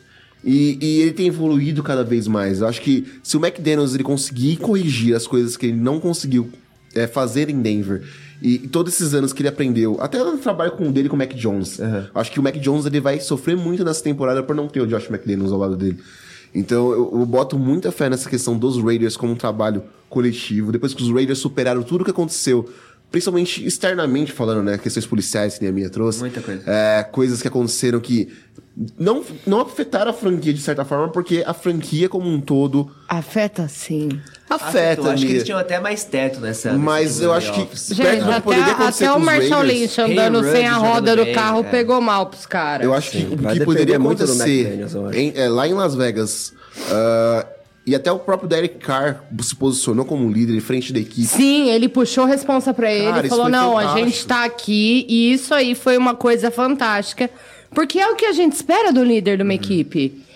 É, é o mínimo que você espera é que o cara te chame e fale, não, estamos todo mundo aqui, vamos, vamos dar um jeito nisso Detalhe, eles aqui. estão estruturando bem essa equipe pra essa temporada, mas vale lembrar que também o próximo Super Bowl, o Super Bowl depois do de Glendale, é lá. É em é Las Vegas. Legion, e então- a- a- abriu a porteira de ganhar Super Bowl em casa, passagem. né? É verdade. Pra esse ano acho bem difícil, né? Que Ah, a não, sequência é- se mantenha é que depois de esse- É que Buccaneers esse ano Rams. o local não é muito do. do- Exato, a gente né? já comentou sobre os Cardinals, mas enfim. Mas no próximo, mas no próximo realmente é possível. É. Porque a gente viu nos últimos dois o que é você ganhar o Super Bowl em casa. É, o que traz pra tua torcida, pra, pra tudo, pra região em si. E, cara, Vegas ganhar um Super Bowl em casa, aquela cidade vai abaixo. É. Ó, mais um superchat que chegou, que é a deixa perfeita pra gente falar sobre o nosso próximo jogo. O tio Sam da NFL falando o seguinte: Mia e Danilo, que são os nossos representantes dos Packers. Pula, pula, pula. É sério que vocês vão evitar falar de Packers e Vikings só pra poupar a Mia de sofrer assumindo a mudança de bastão na divisão? Gente, eles, já, eles me poupam de alguma coisa. Agora, Jamais. passar o bastão da divisão aí, eu acho que você tá um pouquinho assim pra frente, né? Quem sabe daqui a uns anos. Talvez muito seja difícil, hein? um exagerozinho. E É. aí, eu ainda venho com, com alegria, né? É, de uma forma imparcial, obviamente. Mas com, com a defesa dos Packers realmente vindo pra uma temporada muito boa. É, Eu acho que gostei muito do draft dos Packers. Se a mudança no especial team funcionar, meu Exato. amigo. Não, e tem o é Wild. Walker que entraram agora, que é o linebacker e o DL de Georgia, que já jogavam juntos, vem agora pra poder tentar parar o Exatamente. buraco no jogo terrestre dos Packers. Que realmente acho que vai fazer muita diferença já de início. Óbvio, a gente perde o. o os Packers perdem o, o Davante Adams, que é muito Perde- Perdemos o importante. Darius Smith Mas a também. gente, pô, a gente dá pra lembrar Aliás, aí. outro revanche, né? Outro confronto de, É ex do Darius Smith contra o Green Bay Packers. Vai Não, ainda, mas isso é certeza. outra coisa que a gente tem que lembrar é que quando o Devante, aquelas quatro semanas que o Devante Adams ficou machucado, foram quatro semanas excelentíssimas para os Packers. A gente teve placares folgados, as quatro semanas de vitória, e quando o Devante voltou, a gente perdeu. Aliás, eu quero É, saber... mas com o Le- Matt LaFleur também se virando muito, porque até o Aaron Jones jogou de wide, de wide out, né? Mas o, o Aaron é uma Jones coisa que hoje em dia. ano, O? Aaron e o Jones hoje em dia ele faz qualquer coisa, ele é totalmente severino E- no ele nosso os Lions, ataque. ele literalmente alinhou de wide out e jogou de wide out. Então foi uma coisa assim bizarra, porque machucou. o- Tinha saído o Adams, machucou o Lazar também.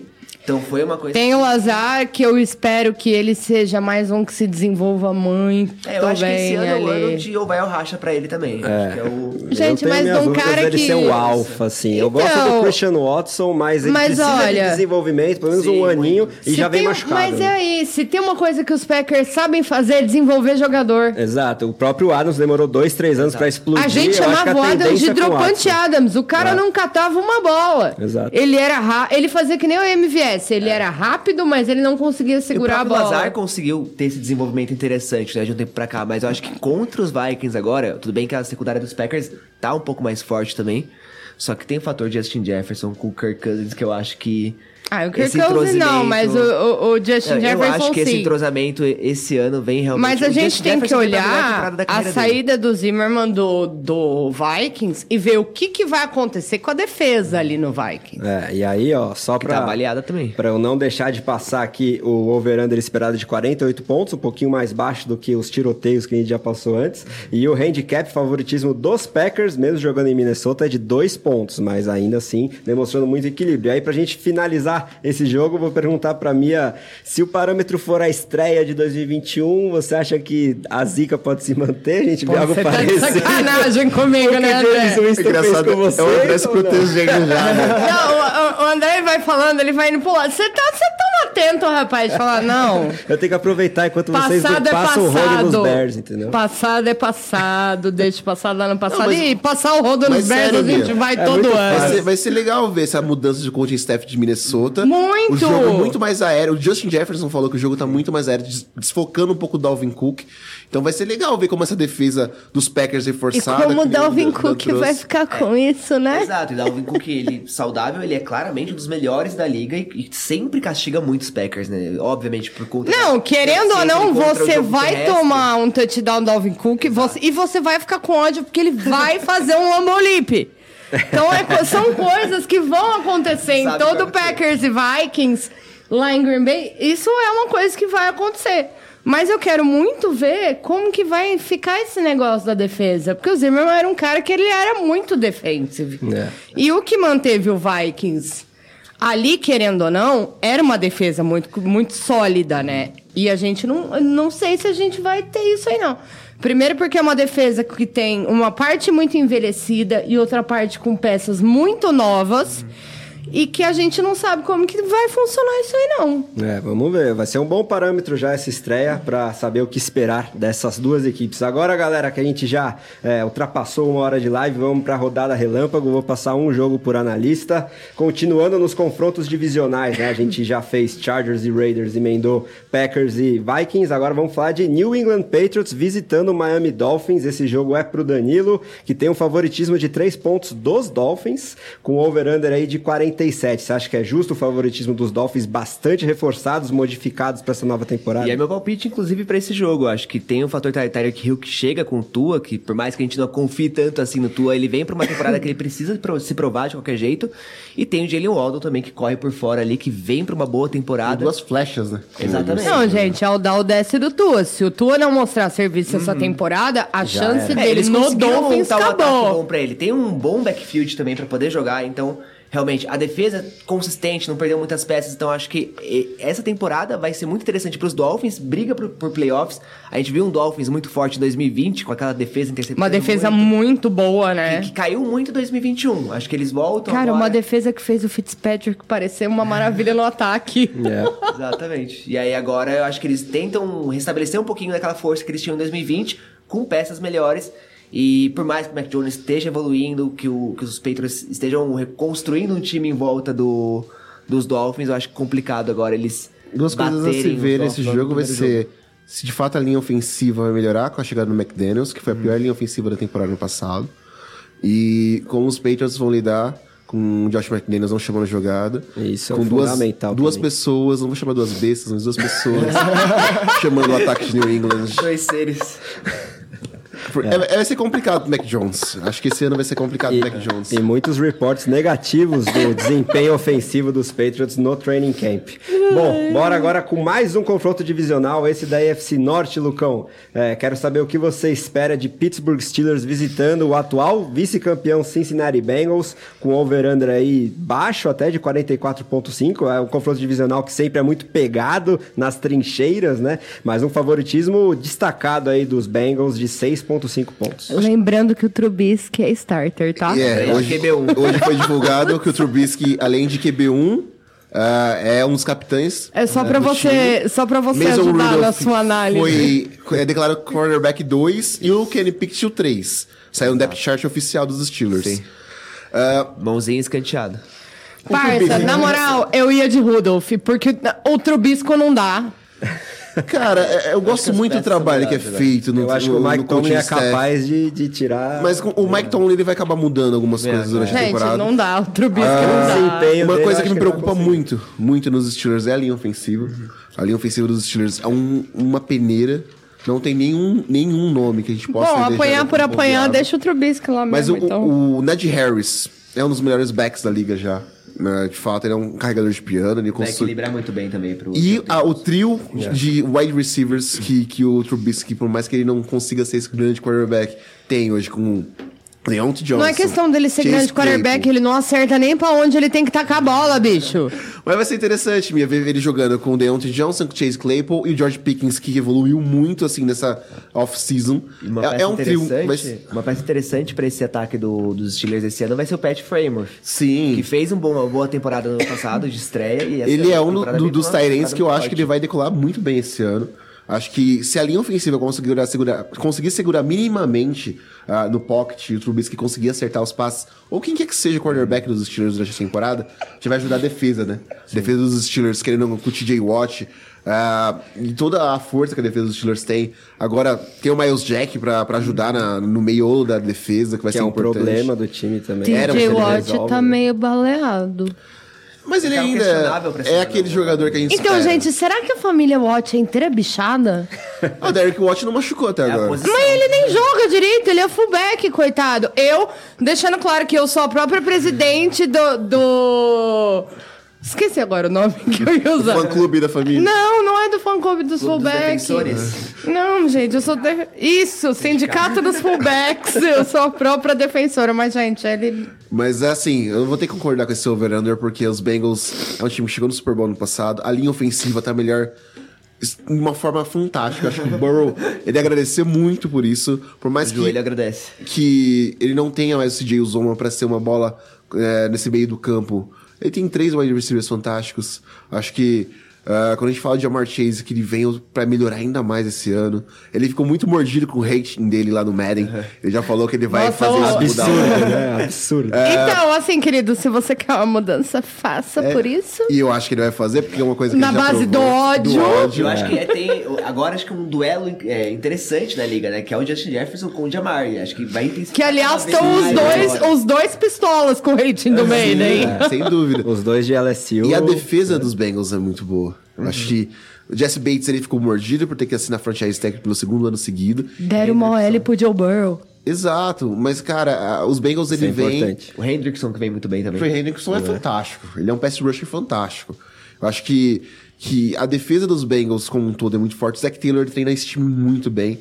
Então, por mais que os Steelers eles tenham boas peças, eu acho que vai ser muito complicado dentro da divisão. Hoje, eu não. Eu coloco os Steelers como o pior time da divisão hoje, pela questão da divisão estar muito forte. Tá brigando com o Browns ali embaixo. É, tem que ver. É que é, os Browns eles vão depender de diversos fatores, né? Seu Infelizmente, bandido QB? É que o jogo, É, o jogo daqui a pouco a gente terrestre dos fala Browns sobre carrega isso.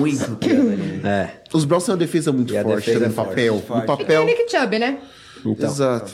Então, é, é- vai, ser, vai ser complicado. O, o Trubisky, ele não, não acho que ele é o melhor cornerback da divisão, nem de perto.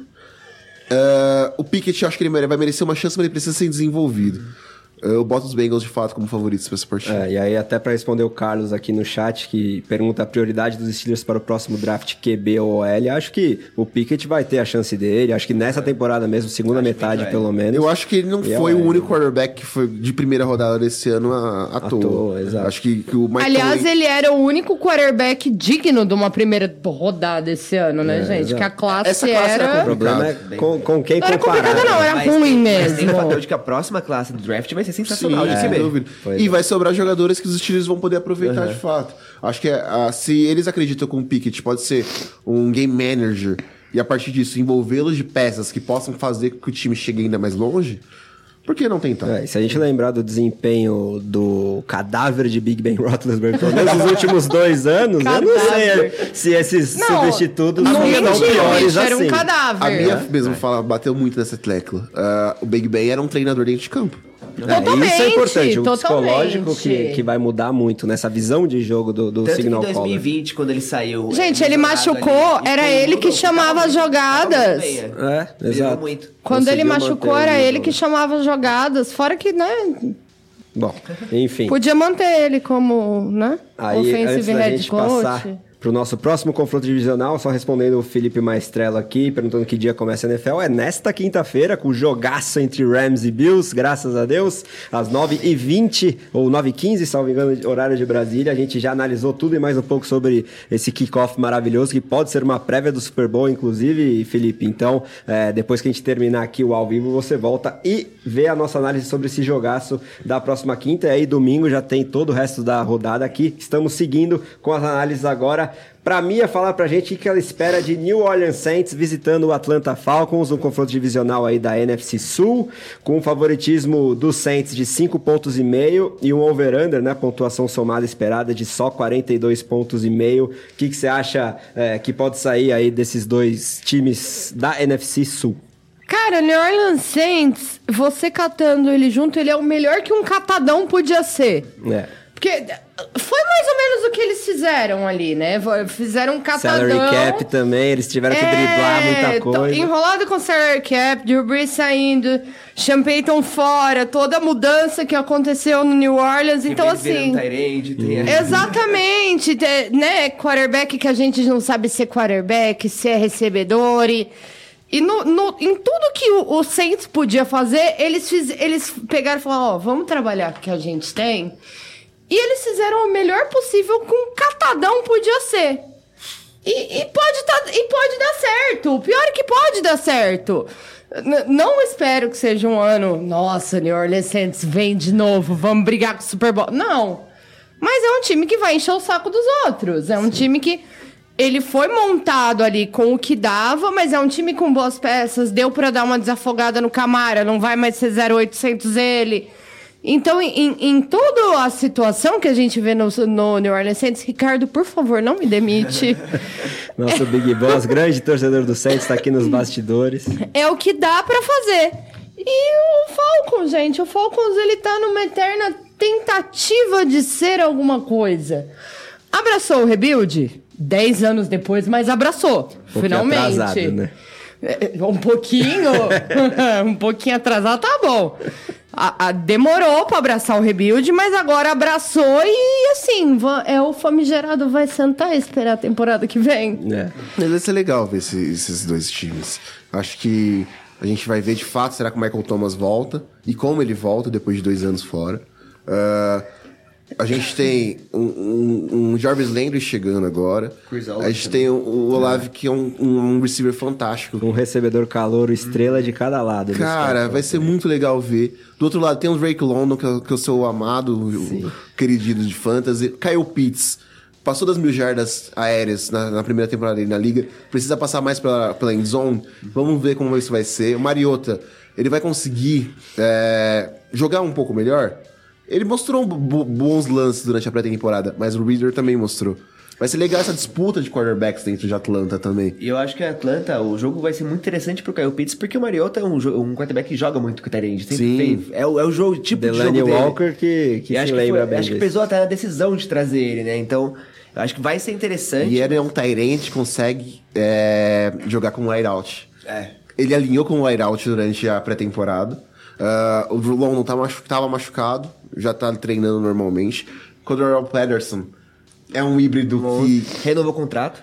teve uma temporada fantástica ano passado. Acho que ele vai conseguir contribuir bem pra esse jogo. Acho que vai ser um jogo bem equilibrado. Uh, eu aposto um pouco mais no Saints por conta da defesa que o Saints tem. Uh, só que os Saints também se enfrentam um problema.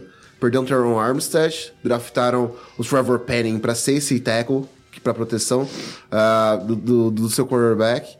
E o Trevor Penning pode perder a temporada depois de uma lesão que ele sofreu há uma semana da temporada começar. É complicadíssimo. E a nossa especialista no assunto, Fabi Vinco, tá jogando aqui no chat, inclusive. Lembrando que temos fora da temporada dois Broncos, um de, de Washington, né? Um Commander, um 49er, um Saint, dois Giants, um Dolphin, um Colt, um Browns, um Rams, um dos Buccaneers, um Raider, dois Bears, um Viking, um Titan, isso só por LCA, né? O, o ligamento do joelho. Então, é, infelizmente, pré-temporada sempre nos rende essas lesões tão lamentáveis, mas que infelizmente fazem parte desse esporte tão físico. Agora, Danilo, vamos fechar os confrontos divisionais da rodada 1 com Indianapolis Colts visitando Houston Texans. Maior favoritismo da rodada é de 8 pontos para os Colts, um over-under intermediário aí de 46. Você acha que é, faz sentido aí essa quase mais de uma posse de bola de favoritismo para os Colts? Eu acho que faz e muito, né? Porque a gente sabe a draga que tá hoje em dia o Houston Texans, né? Acho que é um time totalmente em rebuild. Acho que eles ainda. Não sei se abraçaram de fato. Abraçaram.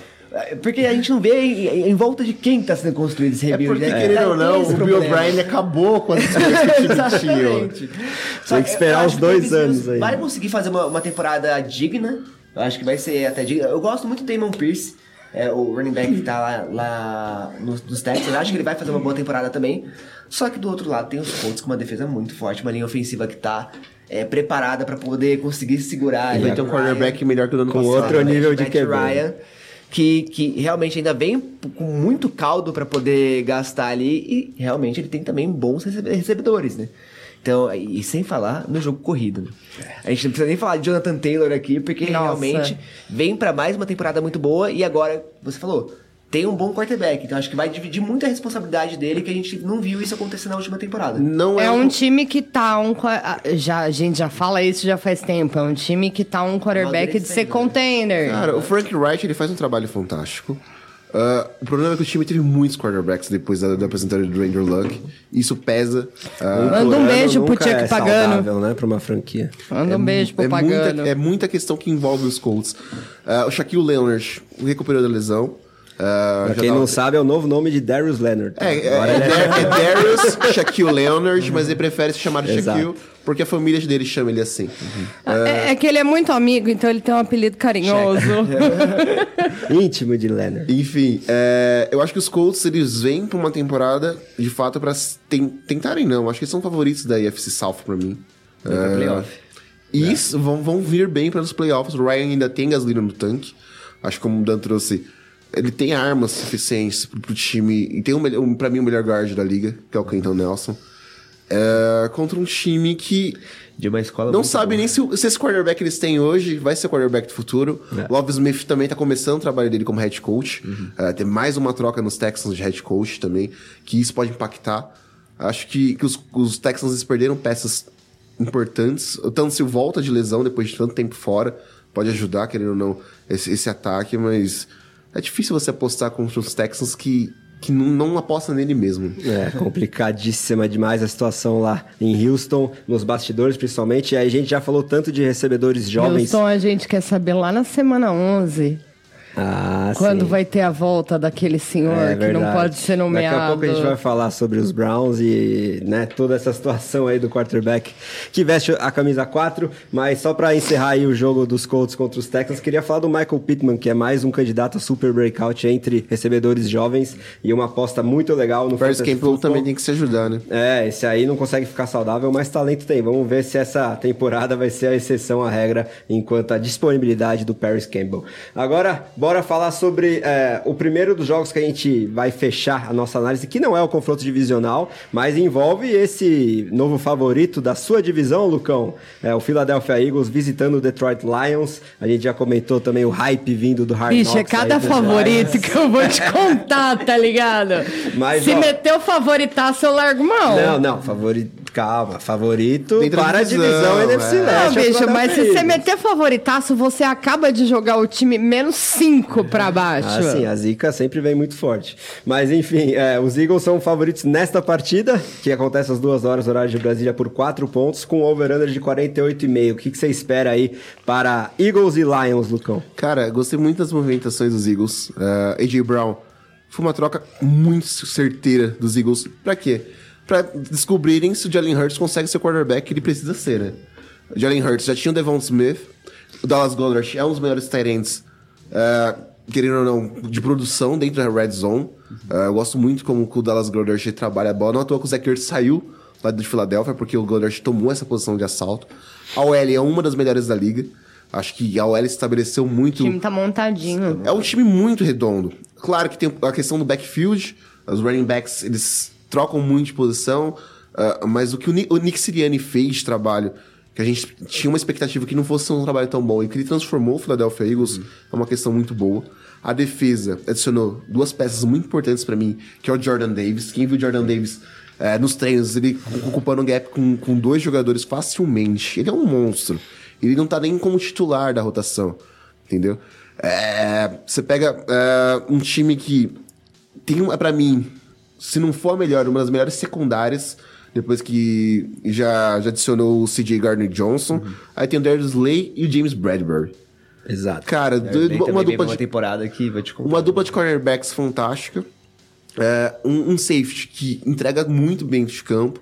Acho que, que o, o pass rush é muito forte. É, e, e é difícil você não apostar num, num Eagles contra um, um Detroit Lions que ainda tá criando uma identidade, tá criando uma casca. Por mais que a gente fale muito, o Dan Campbell ele é um bom treinador. tem E aí, Lucão, só pra gente falar Faz um só pouquinho mais 50 sobre os anos Eagles. que o Detroit Lions tá criando essa casca.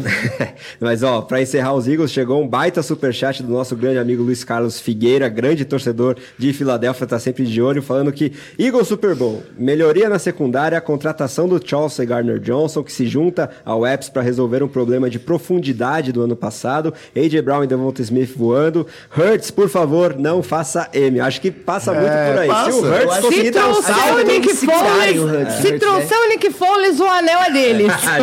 Porque eu acho que o problema do- dos Eagles que quando o Hurts estava começando a engrenar na última temporada, eles começaram a ter aquela inconsistência de quarterback. Não bateram o pé e seguraram, garantiram o cara. É. Então acho que esse ano Ninguém realmente tava- eles têm que bater o pé pra poder conseguir fazer esse, essa. é, Na verdade é que o Eagles estava Hurts, na tão verdade. perdido naquele momento que quem era o quarterback não tava fazendo tanta Mas então, o diferença, Hurts, mesmo na- cara. naquela situação caótica, ele tava conseguindo ter, ter bons jogos. Ele tava Nos sendo o, o Wentz, que né? tinha de menos pior ali, porque o Wentz, pelo amor de Deus. É, Tava muito complicado ali naquela Aliás, altura. coitado, Coitado do do Commanders. Tirou daqui. E outra, é, por mais que a gente coloque o Eagles como favorito, é, eu coloco como favorito da divisão e favorito nesse jogo, os Lions, eles têm um bom ataque, uma boa linha ofensiva, uma estrutura de linha ofensiva boa. Tem dois bons running backs. Jamal Adam- o Jamal Williams você conhece bem. É. Você sabe que ele é um bom running back. Mas o Dandre Swift, é Swift, especial. é- ele, ele é um, um running back muito acima Duas da média. palavras pra você. Jared Goff.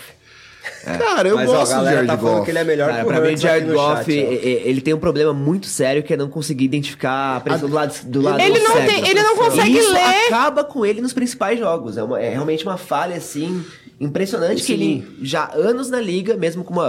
Assim, A leitura OLs, dele já era, sempre foi É muito complicada. ruim, né? Mas a defesa dos Lions me preocupa mais. O Jeff Okuda não conseguiu pagar a escolha dele que foi feita até hoje. Ele é um, um cornerback que precisa desse breakout year, mais um jogador que precisa desse breakout year. Lesionou por dois anos E a seguidos. gente fica na expectativa de, de o Quit Pay conseguir, né? A- Aidan Hudson também. Cara, É muito talento jovem. Daqui a uns dois Então, anos, mas os é Lions muito- se é acertarem muito- no quarterback do futuro. É muito talento jovem que vai ter a alma sugada, bicho.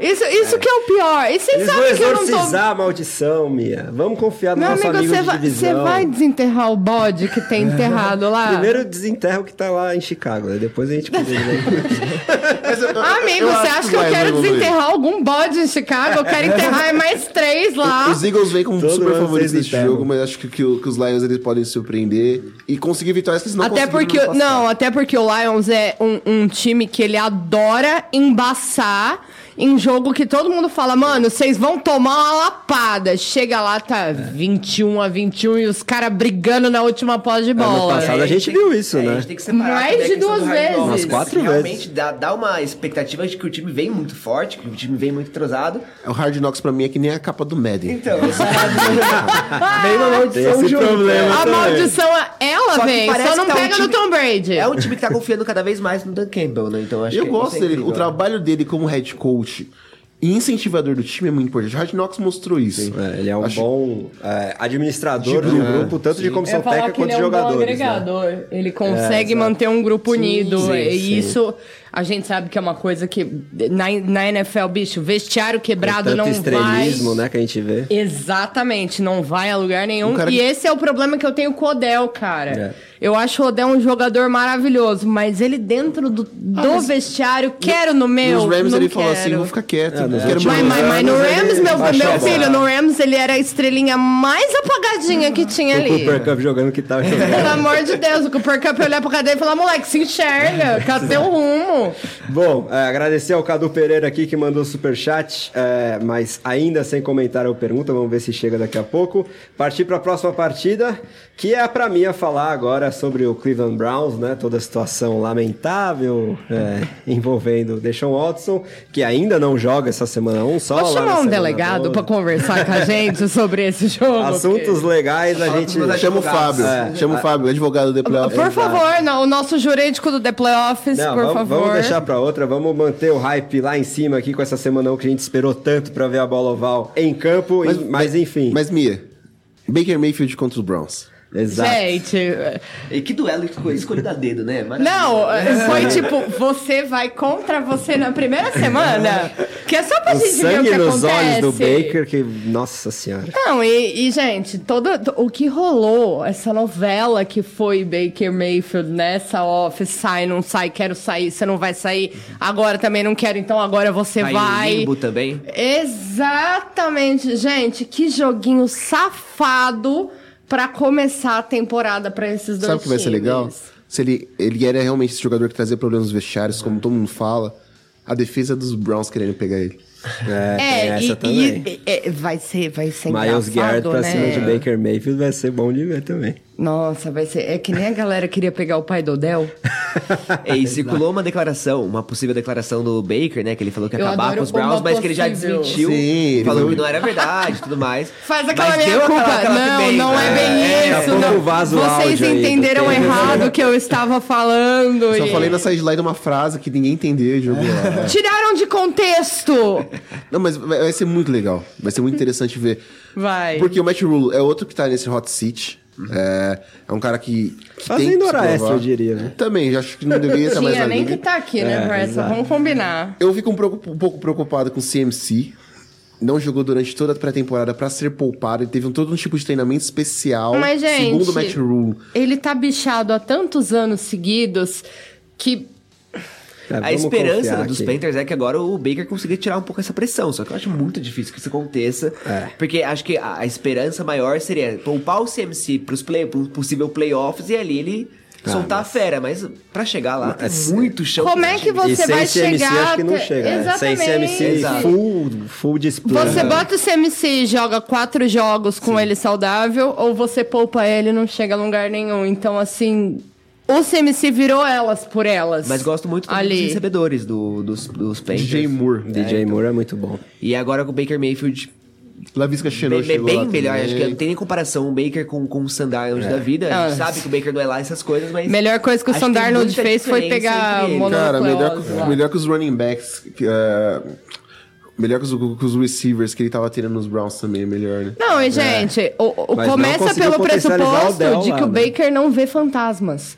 É, tem essa. A Mas disputa- Sam Darnold... Mas coitado, Sandarnold ele né? mesmo acabou com a própria carreira. É, né? não, não é nem Então. parâmetro. Teve uns lampejos bons, né? Mas... Sim. Mas foram realmente. lampejos Bem bem, lampejos. assim. faíscas, Nem o é. jogo inteiro, foi um quarto. Não, era, era um... Aquele, aquele típico DVD, né? É, E- isso, exatamente. exatamente. Eram Coloca três jogadas só pra você pôr no DVD e o resto da temporada você ignora. É. E assim, o Panthers, bicho, tá numa situação que. É, mas então, esse jogo, acho que a narrativa seria melhor se ele fosse, inclusive, em Cleveland, mas ele acontece em Carolina, né? É, um over-under bem baixinho Ai, de gente, mas 41,5. ah, no caso e do os Panthers, são favoritos, Mas, viu? nossa Por senhora. 2,5. É porque, acho que muito não, por causa do Jacob Brissett. Só por causa disso, porque, gente. Porque você tem Nick Chubb e Karen Hunt no backfield dos Browns. Você tem o Mari Cooper estreando como wide receiver 1 dos Browns. Uma defesa que, no papel, É muito forte. eu gosto muito do. Não, tudo no papel ela é ótima. Agora, gente, o, o- o do outro lado da situação tá. É. Acho que a única peça que vai ser interessante, que eu quero analisar bem nesse jogo, é o retorno é, do, do, do, do- do cornerback do- dos Panthers que lesionou no passado, que tava tendo um bom ano. E o Ike com o ano estre- estre- estreando como left tackle, que é uma coisa que os Panthers não estavam tendo muito, há muito tempo, que é um, Ai, um bom cara, o. Panthers tá numa situação muito complicada. É, tá, é, chegou num nível de bagunça que você não sabe nem por onde você começa a arrumar. Porque a única peça que você tem funcionando é o CMC, ele tá machucado. Sim. É, complicadíssimo. Bom, agora pro- antes da gente partir para a próxima partida que envolve meu Chicago Bears, quero que o Danilo responda essa pergunta legal aqui do Guilherme Matias para uma pessoa que está começando a acompanhar a NFL.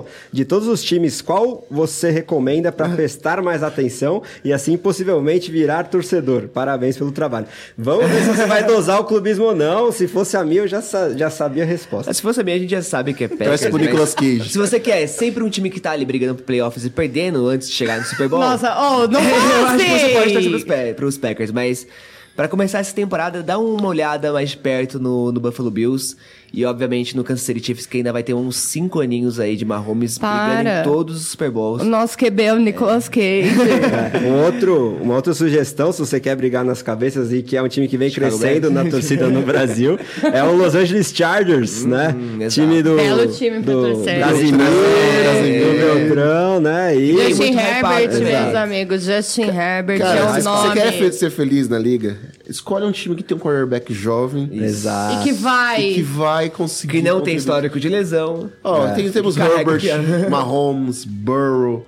Pô, tem, tem muita opção boa. E os, os times da AFC, E, e muita gente começou a dar uma olhada mais de perto agora nos Bengals, né? Porque é um time que realmente encantou muito. Não, era um time que a gente não via fazer nada, que os caras fizeram doação pra rival, porque eh, eh, não deixaram ir pra, pra, pra ir pra playoffs, etc. E que do nada despontou. É, eu já falei isso aqui no, no começo do ano. Era um time que eu esperava ver no Super Bowl daqui dois anos. Ninguém esperava os Bengals do Super Bowl ano passado. Não, não, não agora. Tipo, caramba, vocês montaram um time, pegaram um QB, faltava uma OL, mas deu muito certo. E, cara, daqui dois anos é Super Bowl. A hora que a gente viu, o cara já tava lá. Então, assim, o Bengals é um time que merece muito nosso carinho. Vem pra brigar de novo, viu? Com certeza.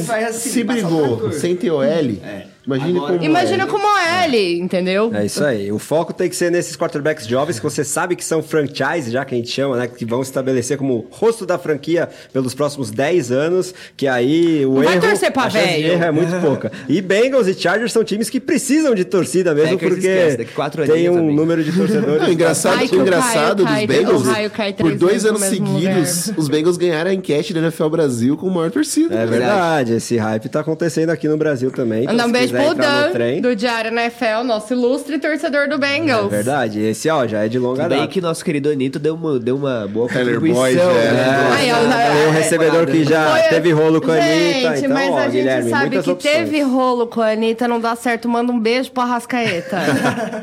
E ó, minha amada esposa Liana falando pra você não jogar fantasy, Guilherme, mas eu, eu. Isso porque ela tem trauma com o meu vício no assunto, mas eu aconselho demais você fazer isso, porque aí você conhece todos os jogadores de todos e os você times. pega e raiva aí, de todos eles é, também. Você passa mais raiva vendo os jogos, O mas André- o seu conhecimento dos jogadores de ataque, pelo menos, aumenta. O O André- André, se, o André, se for jogar fantasy, vai ser botado pra fora de casa. Não, ele, tem, ligado, ele né? tá 14 ligas só esse ano. Miga, bota ele pra fora de Só casa. que o André, ele é o seguinte, até o ano passado, ele não 14, tem... acho que tem mais. O André não se identificava com, com um torcedor da NFL, ele, se identificava com um torcedor de fantasy futebol. Exato. O Justin Fields mudou a cabeça dele. Sim, aí eu abracei meu Berzão, que eu já tinha uma simpatia. Vamos ver o Nossa, que dá. parça, porque eu já tô traumatizado. Mano, aqui. tanta coisa pra ele ter simpatia, ele me vai no Chicago né, Bears. Cara, até eu fiquei feliz com a pick do Justin Fields, porque eu não Eu aguentava também, mais. porque a gente tem duas escolhas muito boas. Teve o Olha, treinador por mim o pro podia ter assinado um contrato vitalício lá em Chicago. É, o problema é que abandonaram o Fields, né? E falando em isso é Bears- outro assunto. Vamos falar agora sobre Niners e Bears que jogam em Chicago. O over-under baixinho também, Danilo. Esse jogo é pra você, 41,5 só. Com os Niners favoritos por 7 pontos. Acho que faz muito sentido, né? É, faz sentido porque acho que esse ano é o ano do Trey Lance. É, É. A gente espera muito dele, realmente. Ainda tem muita inconsistência que eu acho que a gente viu na última temporada. Acho que não tá tão corrigido assim. Tem também as a questão do Shanahan, que a gente sabe. Meu amigo, tem... o Shanahan ter falado que ficou surpreso com o Garópolo ficar, pra mim, disse tudo que precisava saber Parece sobre que ele vive num mundo paralelo ali de São Francisco. Então, realmente, isso me deixa um pouco pé atrás na questão de desenvolvimento do Trey Lance. E o seguinte, a água tá franquia, né? batendo na bunda do Shanahan. Ou ele faz alguma coisa, ou ele vai rodar em São E Francisco. aí a gente viu claramente isso na off-season com o Debo Samuel qu- quase que implorando pra poder sair de lá, né? Então, realmente, tem uma defesa que é forte, mas também tem algumas peças que já estão um pouquinho mais passadas ali, como a gente viu já na última temporada. A gente tem o Bolsa, que a gente não sabe se vai terminar a temporada saudável, que é realmente o Não cara só que ele, segura né? muito, né, essa, essa defesa do, O, o dos 49ers. departamento médico de São Francisco é uma coisa que. Que foi muito, muito pre- preenchido na última bicho. temporada. Tá zoado. Mas me- eu, eu gosto muito de alguns jogadores como o Ayuk, por exemplo, que pode também fazer uma, uma temporada assim, tão boa quanto que a Teve a o atenção chamada fez, dele é. no meio da temporada passada pro final.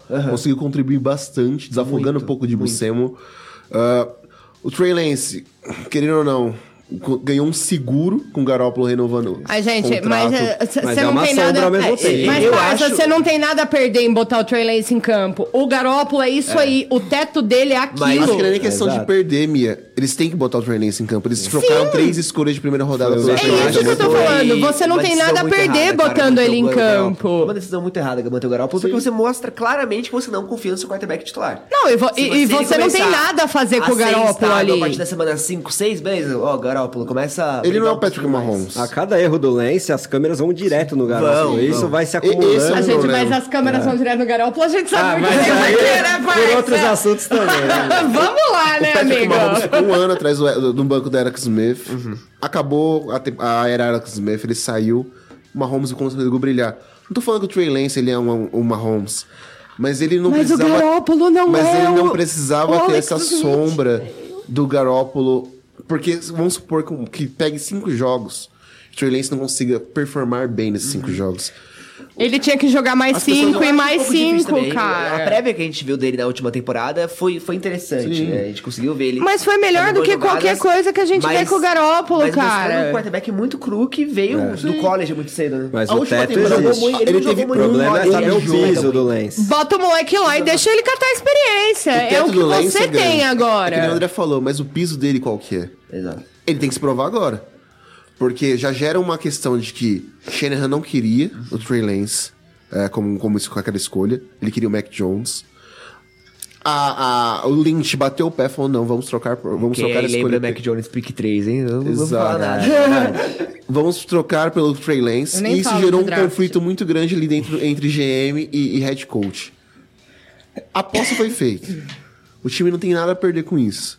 NFC hoje não é uma, uma conferência extremamente polarizada.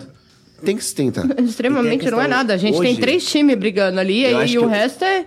Um problema grande do- dos 49ers hoje também é a questão de falta de um backfield tão consistente, né? A Mas gente o tem o Jed, o Jed. McKinnon, o Trey Samuel acabou de Ser ser, dispensado. dispensado. então realmente tá ali. Jamais, o- jamais Mas o correto. Shanahan, já- já o Shanahan, ele é um cara que rodada. ele não consegue manter uma profundidade no elenco dele. Sim, e ele é o. Pro desespero dos jogadores de fantasy, cada semana ele tem um running back titular Uma diferente. vitória, uma vitória dos E o pior Niners. é é que ele bota um, um running back titular diferente cada semana e qualquer running back funciona, Funciona ali. pelo que o sistema é muito bom. Mas Mas, o- ele uma coisa que, que os Niners um acertaram ali, né? muito é manter a, a- o coordenador defensivo. Isso é um cara que teve mesmo. entrevistas para outras franquias para ser head coach e preferiu ficar nos Niners. É, Nick Chubb agradece, a defesa dos Niners agradece como um todo. Acho que pra começo de temporada, a defesa dos Niners vem como ponto forte. Mesmo porque a gente tem que ver como o Trey Lance chega. E, e, querendo ou não, eles vão ter um adversário certinho pra essa, essa estreia, de fato, do Trey Lance, né? É, e a sequência inicial dos Niners é, é mais tranquila, os três primeiros jogos. Agora eu não tenho de cabeça os adversários, mas. Mas Chicago é, terra arrasada. É, exato. São favoritos. E aí, vamos emendar aí o meu Chicago Bears, Lucão. O que esperar ou não esperar dessa temporada? Vocês já aí? perguntaram pro dono de vocês, Aaron Rodgers, como que é pra É, ser essa temporada? gente tem que perguntar pro caminho Cara, é, é, é difícil falar. O, Montgomery é um, um, um bom running back. Uh, Justin Fields mostrou um lampejo muito bom nessa pré-temporada. Eu gostei do que eu vi. É, aí eles foram e mandaram o recebedor dele embora. Exato. Eu- mas eu acho que o Mooney tem- vem muito bem também. O Mooney, o. Cole Kmet. Mooney, Coke Match, mas ninguém e sem linha ofensiva. Sem linha É, ofensiva. é. Aí você tem, Ou seja, a gente vai morrer. Você tem seu linebacker pedindo pra ser trocado. Sim. Você tem o, o Robert Quinn, pode ser trocado. Ou seja, tá Um tudo- Justin Jefferson abandonado numa ilha, tal qual náufrago. Os Bears eles têm terra arrasada a, Gente, a- a ser preenchida. Sério, o, o Fields, o, O que eles plano- fizeram com o Fields foi muito sacanagem. Você não pode simplesmente tacar um quarterback lá, tira todo mundo e falar: se vira aí, querido. O, o- o problema maior é trocou head coach e general manager. Ou seja, você Logo só pra segunda É, vem- temporada vem do seu quarterback franchise, que custou Gente, duas tá tudo firsts, errado. né? Mas vem pra um É projeto totalmente errado. novo. Acho que já pensando no próximo draft. Os Bears é um plano de médio e longo prazo. É isso. Há quantos anos o Bears é um plano de médio e longo prazo? Cara, Você sabe que você não vai ter Aaron Rodgers pra sempre também. Não, eu sei, eu já tô acabando. conformadíssima com isso, mas eu já tenho todo o meu plano de GM na minha cabeça. Tá? Onde o feiticeiro. onde o feiticeiro é o nosso próximo quarterback. É, Acho que o Jordan Love, coitado, daqui Ah, dois quem quem tá é embora. Jordan Love na, na fila do pão, parça? futebol no Como máximo. diz o meme, Mas é, é isso. Acho que não tem jogo melhor pro Trey Lance estrear. É isso aí, também acho. Infelizmente, né? Não, tá na hora dele pegar no tranco. É, e o 49ers não tem absolutamente nada a perder em largar o Garoppolo no banco. Sim. É, vamos ver se isso se transforma mais em uma sombra ou em um backup importante aí nessa situação de signal caller dos Niners, que eu, particularmente, tenho uma opinião talvez impopular, que eu confio que eles podem surpreender e talvez até beliscar um Super Bowl aí. Não sei se o título em si, mas uma vaguinha nessa NFC enfraquecida. Eu gosto do talento desse elenco Tá dos enfraquecida, Niners. ela não tá no limbo, não, é, tá? Se Enfim. pegar o pé. Bom, a gente sabe o que acontece nos playoffs entre Niners e Packers. Ô, não queria falar nada. alfinetou. Mas, enfim.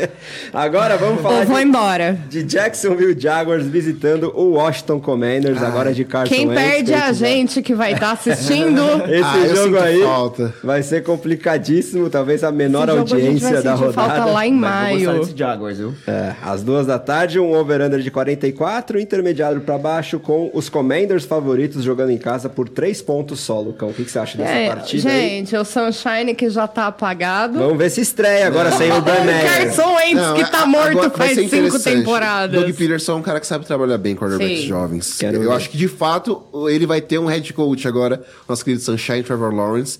Travis Etienne vai estrear na liga. Exatamente. Que Finalmente, que vai ser um importante. Clemson Exato. Vai ser um cara que, tipo. O, o, o- o- os Jaguars eles investiram 135 milhões de dólares nessa oficina. aliás, o Jaguars acabou com os contratos de todo mundo que queria fazer alguma coisa na liga, tá? Por conta do dominó Christian Christian Kirk. Kirk. Exatamente. Mano, sério. A cada contrato dessa bodega que saiu, eu falava, isso, meu time vai fazer o que agora com o que a gente tem de cap? Porque não dá pra pagar nem um terço desse Não, e- salário e, aqui. eu acho que esse backfield que, que você falou do, dos Jaguars esse ano vai vir assim, tratorando. Tem o Robinson, tem o Travis Etienne, que recebe bola muito Cara, bem. Finalmente tem um na time, cara. E outra, finalmente tem um time. O time, ele, ele investiu no Brandon Scherf. Ou seja, eles gastaram em um, um, dos grandes guards da liga. Claro que eh, os tackles eles se preocupam um pouco, o interior da linha. Mas acho que aos poucos vai se montando uma equipe. Ah, a gente tem um, um corpo de recebedores que, que pode ajudar um pouco o Sunshine, Marvin Jones. A gente tem a chegada do Kirk, que não é um jogador ruim. Ah, a, a- Não é, pra- não é o valor que pagaram nele. Não vale 20 milhões por ano, vale, mas, é, é o que ele é ganha. Vocês não estão perdoando bem. nada hoje, Eu quero muito ver é, a- a- a- com a saída da- que a gente teve do corpo de linebackers. A chegada do Devin Lloyd. Devin Lloyd, pra mim, era um dos melhores linebackers vindos desse draft. Trevon Trevon Walker. é uma aposta muito grande. Eles apostaram muito no atleticismo do Trevon Walker do que no que ele pode ser como ceiling futuro. Me preocupa? Me preocupa. Mas acho que os Jaguars, eles estão tentando um rebuild muito grande. Eles aproveitaram que tinha o maior taxa salarial da liga uh, para investimento. E tentaram o máximo de jogadores possíveis para isso. Bateram o recorde de gastos Sim. na free agency, né? Uh, contra um Commanders que acho que foi extremamente precipitado em trazer Carson Wentz para esse time.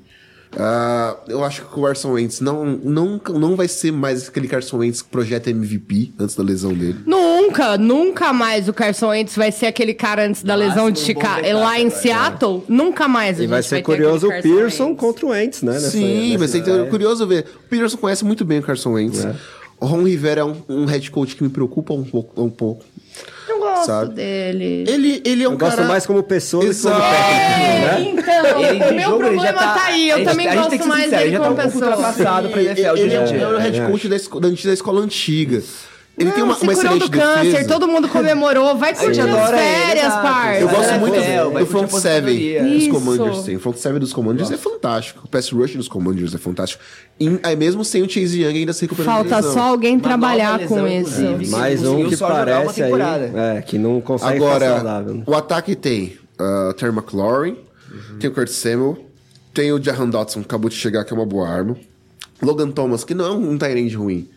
Mas quando você tem um quarterback e não consegue distribuir a bola, é, complicado. O Brian Robinson, ele vinha pra assumir de fato esse backfield, ele tava se destacando muito. Infelizmente foi a vítima de um tiro que vai tirar ele pelo menos das quatro primeiras semanas da liga, e se não for mais, muito que é esperado. situação, né? O Anthony Gibson já estava sendo deixado de lado por conta disso. Vamos ver se o Anthony- Injustamente. que o seu Anthony Gibson ele vem pra assumir de fato, né? E vinha fazendo uma boa temporada. né? Sim, ele é um cara que consegue produzir tanto por terra como pelo ar. Sim. Ele é um, ele é um bom running back. Eu ainda acredito que, que vai ser um jogo que vai ser um, um minimamente de pontos. Acho que vai ser um. Acho que o jogo da, da rodada vai ser o pior jogo de se ver. Ah, Aí só porque a gente falou isso vai ser 60, 50 o Pra jogo. Lawrence, é, o que a gente viu na pré- na pré-temporada é uma coisa totalmente diferente do que Sim. ele vai jogar. Sim, regular, com certeza. Ele, ele realmente foi muito acanhado na última temporada. Mas Acho eu- eu acho que vai ser legal ver. Mas, mas chamada. esses dois ataques jogando contra o outro, acho que essa defesa a gente não pode esperar muita coisa a princípio. Mas vai ser legal ver esses dois E ataques. uma boa amostra do que o Lawrence pode ser foi a rodada 18 de 2021. Acho que já o time um pouquinho é, depois do rehab pós Urban Meyer, o Trevor Lawrence jogou muito bem contra os Colts e deixou o Indianapolis fora dos playoffs para surpresa de muita gente. Se ele continuar nessa toada, justificará, quem sabe, é, toda, todo o hype com que ele chegou. Ele é, é o maior bom- prospect de quarterback desde Andrew Luck. Ele é um excelente quarterback. Sofreu nas mãos do É que do na NFL é, é totalmente diferente. O problema é onde, o problema é onde o Sunshine foi destruiu. jogado, né? Ele foi jogado no meio de um nada com coisa nenhuma, com briga de vestiário de brinde. Vamos então, supor. Polêmico extracampo, técnico É, dançando eu na acho, balada depois do jogo. Se o Gente. tivesse sido jogado nos Jets no lugar do Wilson, com o Robert Saleh como técnico, totalmente diferente. era outra história. Era Sim. outra história. Totalmente diferente. O problema é que ele foi jogado num. Além de não ter nada pra ele fazer, tinha muito problema, cara. Vestiário quebrado, problema extracampo, treta com o jogador. Ninguém consegue se desenvolver num Estão ambiente começando a assim. arrumar a casa agora pra essa temporada. Isso. né? E acho que Tentando. a gente realmente vai ver uma coisa boa saindo desse, desse Jaguars, dessa. Eu acho que o Doug Peterson foi uma contratação extremamente acertada.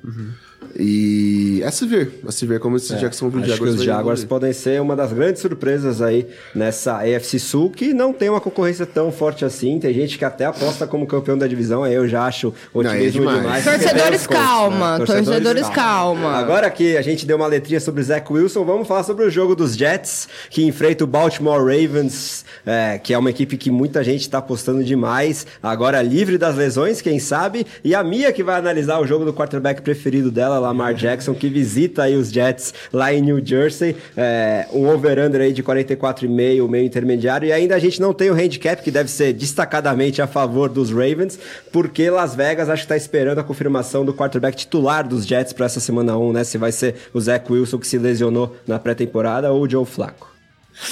Gente, eu não sei nem por onde. Começa elogiando o Lamar. Fala do Lamar primeiro, pronto. Não, eu vou começar com o Ravens, porque não tem nem como você começar com uma disputa de, de Zach Wilson e Joey Flacco, bicho. É que o Wilson, ó, o Wilson voltou a treinar já agora, hoje, né? Ele É, voltou hoje. Essa então, segunda, vamos ver. Tão deve- otimistas que ele deve, estar na jogar. semana um. Cara, o Ravens é aquele mesmo negócio de sempre, mesmo com as mudanças que teve. A defesa é boa, mas o que segue me preocupando é: vai ter jogo aéreo? É. Eu gosto muito do Rashad Bateman. Mas vai Mais ter um jogo aéreo? Ele aí. vai conseguir encaixar o jogo aéreo? Só o Mark Andrews vai conseguir resolver a. Exatamente, porque não- ele não dá mais conta. A gente já sabe que ele não dá mais conta. O jogo aéreo tá fazendo muita falta. Você precisa disso. Você não pode fazer o seu quarterback correr 60 vezes por É, vamos jogo. que o Marquise Brown também já não tava lá essas coisas. né? Não, já, Ah, sim, já não tava indo lá essas coisas. E agora, então, fica esse ponto de interrogação de a gente não faz ideia como vai ser o jogo aéreo. E você não consegue. Se você meter tudo no jogo TS, a gente sabe que não dá. Vai alguém sair machucado. E o backfield segue com dúvidas. J.K. Dobbins ainda longe da forma ideal. segue Gus Edwards fora. problemas. também, né? É. Hoje temos nos Ravens J.K. Dobbins, Brian Edwards, Mike Davis e Kenyon Drake. E um fantasma da lesão por cima. Exato. Que, que não tem como a gente falar que não. Olha o que aconteceu no ano passado. E agora, por mais que a gente tenha visto as mudanças no time, etc., eu gosto do técnico. Mas não dá. Sem você ter um jogo aéreo, sem você estender esse campo, o fantasma da lesão ele vai estar ali prontinho pra te pegar. Esse que é o problema. cara. O Lamar ele tem passado cada vez ano que passa melhor a bola. Ele tem soltado muito mais o braço dele. Tem- ele tem ganhado mais confiança. Quando é, ele precisa, ele consegue, mas não tem pra quem. Não, Mas não em tem. compensação, e essa defesa bastante reforçada, secundária, que muita gente adora, um Então, draft mas muito Fizeram o interessante. draft, É. ah, Não, o, o, draft Eu foi sensacional. Os Ravens foram os vencedores desses E drafts. ano, e o de 2020. Eles e Ravens, Jets, eh, né? Eu o, o, Que o se draft do nessa- Jets É. foi redondinho. Mas você sair com o Kyle Hamilton, É. você sair com o David Odiabo, você sair com o melhor center da, da- da- de prospecto. E o Ravens, ele é um time tradicionalmente defensivo. Ele é um time que ele sabe trabalhar com uma defesa bruta e que quando a defesa funciona, é um time que ele estraga completamente o adversário. E pode diminuir um pouco esse problema do ataque. Mas ainda para mim tá muito complicada a questão do ataque do Baltimore. Precisa dar um jeito nesse, nessa questão de jogo aéreo urgente. E do outro lado, o Jets tá tentando. Vai ser legal O draft ver, ver o foi Lamar redondinho, foi contra- muito bom, O Gardner, mas- o, com o Sauce Gardner. É verdade? Sim. Cornerback estrela aí, que chega nos Jets. Né? Amado Sei Sauce se Vai ser, vai ser bem, ali, vai ser é. uma briga boa ali. E- Os Jets conseguiram trabalhar bem esse draft, como o próprio Dan disse. Ah, os acho que são os dois vencedores dos drafts se enfrentando. São, né? os dois fizeram drafts muito A bons. questão é, a, a gente tem o Elijah Moore e o Garrett Wilson como dois grandes receivers ali em New York, lá do verde de Nova York. Mas o Zach Wilson, mesmo em campo, ele vai estar 100%. E ele 100% Ele vai dar essa 100% conta do, do recado. Vai conseguir dar um salto, É isso né? também, porque a gente esperava muito dele nessa temporada Ele de 100%. rookie, E a gente viu que ele tava muito cru ainda Muito também. cru, muito. E aí, acho que tão cru quanto o Acho que Trevor o Lawrence. time não vai nem sentir, por Ou exemplo, até mais, a tá? lesão do É, Mikael tá. Beckton, porque trouxeram o Dwayne Brown. Acho que trocaram um bom tackle por outro. Ah, Mas a questão dos Jets vai passar muito por essa questão do quarterback. Quem vai ser o quarterback? Quem vai conseguir trabalhar bem essa bola? Vai conseguir distribuir bem essa bola? Até porque, né, bicho, Nossa. 2022, Joey Flaco. Mas então, nosso amigo José Ferraz, grande torcedor dos Jets e guru de quarterbacks, nossa redação, tá louco pra ver o Joe Flacco, porque ele já jogou a toalha em relação ao Zach Wilson. Eu falo pra ele, deixa mais um aninho pra você ter certeza. Não, é Mas que ele assim, a gente ele tem não que. fazer ah, o básico. então, né? a gente tem que. Eu vou ter que concordar com o Zé. Sim. O Zach Wilson parece que ele tem duas mãos esquerdas e ele é destro. Exato. O né? Zach Wilson ele não Então, consegue. assim- O problema não é isso, ele não consegue fazer o básico. É uma big play pra 10 erros fáceis. ele acha Ele que ele é ainda tá em meio. isso. E parece muito como o Sam Darnold começou na, Sim. na- na temporada dele dos Jets. Não, gente, eu, só- eu lembro até hoje, o primeiro jogo do Sandarnold contra o Lions, ele fez um jogaço e nunca mais ele fez nada. O problema do Zach Wilson é que ele não consegue ser um quarterback disciplinado. Ele não consegue seguir um plano de jogo. Ele tem talento. Isso é indiscutível, ele tem talento. Mas eu acho que ele é o, o quarterback mais cru que veio naquele draft, era ele. Mais que o Trey Lance. Mais que o Trey Lance. É, complicado. Mais cru que, que o Lance ainda. Ele, ele veio completamente perdido em campo. É, aquela coisa de buscar o teto absoluto. Todo mundo acha que vai achar o próximo Josh Allen, que teve duas temporadas iniciais é, cambaleantes da NFL e depois explodiu, já é um dos principais Mas da liga, mesmo mas nas é duas primeiras acontece, né? temporadas cambaleantes dele, quando ele tava cambaleando e caindo no chão, ele ainda lançava 60 jardas. É, ele mostrava flashes mais consistentes. Exatamente, né? mostrava que ele tinha braço, mostrava que ele sabia correr. E a gente não viu nem flashes disso aí. E outra, o Lamar tá buscando um, um contrato gigantesco, tá? Tem Ele esse. vai ter que se- começar a temporada já Ele vai ter que, ele, ele vai ter que ele né? mesmo ir caçar um recebedor e falar: querido, você pode receber minhas bolas? Vamos lá. Vai Ah, mas mas aí que a gente confia, vê também confia. os bons quarterbacks surgindo, né? Fazendo de recebedores medianos se tornarem peças principais. O da Rodgers. verdade. Exatamente. Rodgers construiu os Acho que é o maior exemplo disso, né? Sim, sim. La- Claro, devido às proporções de Ai, que saudade do Jorge Nelson. Vários deles você tem saudade. O Randall Cobb tá lá, só que não é mais Eu o mesmo, gosto né? do Cobb, não fala mal dele Mas não, a eu essa altura, dele. né? Vamos ver. Meu É, querido, é melhor que muita coisa que já passou ali, tá? Não, isso, isso eu tenho que concordar. Bom, penúltimo jogo aqui da nossa lista é o outro time de Nova York. Ai, Deus. Bora falar do seu Giants, Lucão, com você mesmo. É, o Big Blue aí é, visita o Tennessee Titans lá em Nashville com o over-under baixo de 43,5 e favoritismo dos Titans atuais seed 1 da AFC. Vamos ver se para essa temporada isso se repete, eu tenho muitas dúvidas. De 5 pontos e meio, você acha que o favoritismo faz sentido? O que você espera dessa sua estreia dos Giants em 2022? Cara, faz. Eu Acho que, que os Titans têm de volta o Derrick Henry. É, é, é indiscutivelmente o melhor é, running chegando. back. E uma senhora defesa, tá? Perdeu o Harry Landry. Perdeu uma peça Sim, mas, chave. mas Cara. mesmo assim é uma defesa muito bem montadinha. Sim, é, é- é assim, falando, destrinchando o ataque dos Titans, os Titans têm um, um bom quarterback no Tannehill. O Henry vai fazer total diferença. O problema é, o Traylon Burks vai ser o próximo de Allen Rigor. É. A chance é maior do que ser o próximo AJ Brown. Você avaliando certas coisas, a troca pelo Jalen Brown não fez tanto sentido quando você traz o Traylon Burks e desde o primeiro treino o seu head coach fala que ele tem problemas. Aí foi descobrir um problema com ele com asma, que já era de- de- detectado na época do draft e tudo mais, mas parece que piorou. E cara, ele, ele tem que se desenvolver. Ele é um, é um wide receiver que ele veio pra ser esse wide receiver 1, e Robert Woods não é um wide receiver novo. Então isso, isso prejudica um pouco os Titans. O ataque deles vão ficar um pouco dependentes do, do Derrick Henry por algum tempo. Mais e isso é um uma problema quando as defesas se adaptam a isso. Só que nenhuma defesa se adapta à força de Derrick Henry, desculpa. E mais o Harry problema é que vindo de o lesão. joga, joga também. 30 carregadas pro Henry por jogo, cara, não tem... Não vou dizer Não, não tem como saudável. você fazer ele, ele carregar tudo isso, até porque ele acabou de ter a lesão mais séria da carreira dele. A única, né? E a gente não sabe. Não, né, ele vai já tinha tido lesões Não, mas pequenas, séria. mas sérias foi a primeira e foi um desastre. A Já se defesa dos Titans é boa. 30 Eu gosto anos, da, é acabei de falar, eu pro gosto da também. defesa. Só que a defesa dos Titans vai ter que se aproveitar de uma coisa. É essencial se aproveitar disso. Daniel Jones. Aí você conhece, né, Lucas? Cara, a, a- o, o- a gente vai ter o Saquon Barkley voltando de lesão. que é Outro running back voltando de uma lesão muito grave. Faz muita diferença. Mas ele tem que ter o Brock Shear, porque é o último ano dele de contrato como Hulk. Ele precisa. E vai ter a melhor linha ofensiva disponível na carreira dele pra isso. Os Giants não fizeram uma linha ofensiva pra ser uma linha ofensiva top 10 da liga, não fizeram. Mas fizeram uma boa linha ofensiva. Investir no Evan Neal de um lado, Andrew Thomas de outro.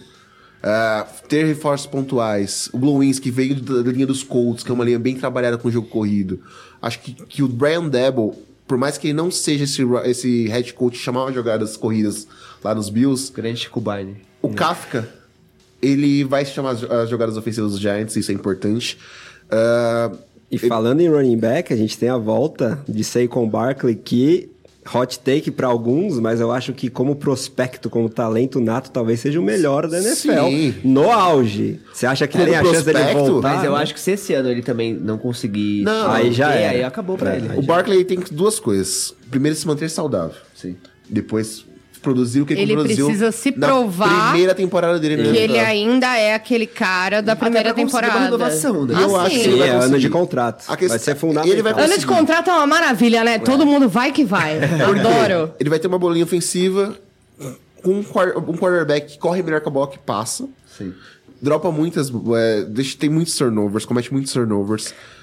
O quarterback que tropeça e cai. Rei dos fumbles. Rei dos fumbles. Ele tem o- os Giants têm um corpo de recebedores mais caro da liga. E sem nenhum Ah, alfa. e o, Ken- o- o Kenny. Galladay tem que se provar. Ele é um cara que. Assim, muitas pessoas dentro dos jogadores do Giants falaram que o coaching staff novo, perto do antigo, ele é muito bom. O ambiente está muito melhor em Nova York. A, a questão é que todo mundo fala que o ambiente está melhor.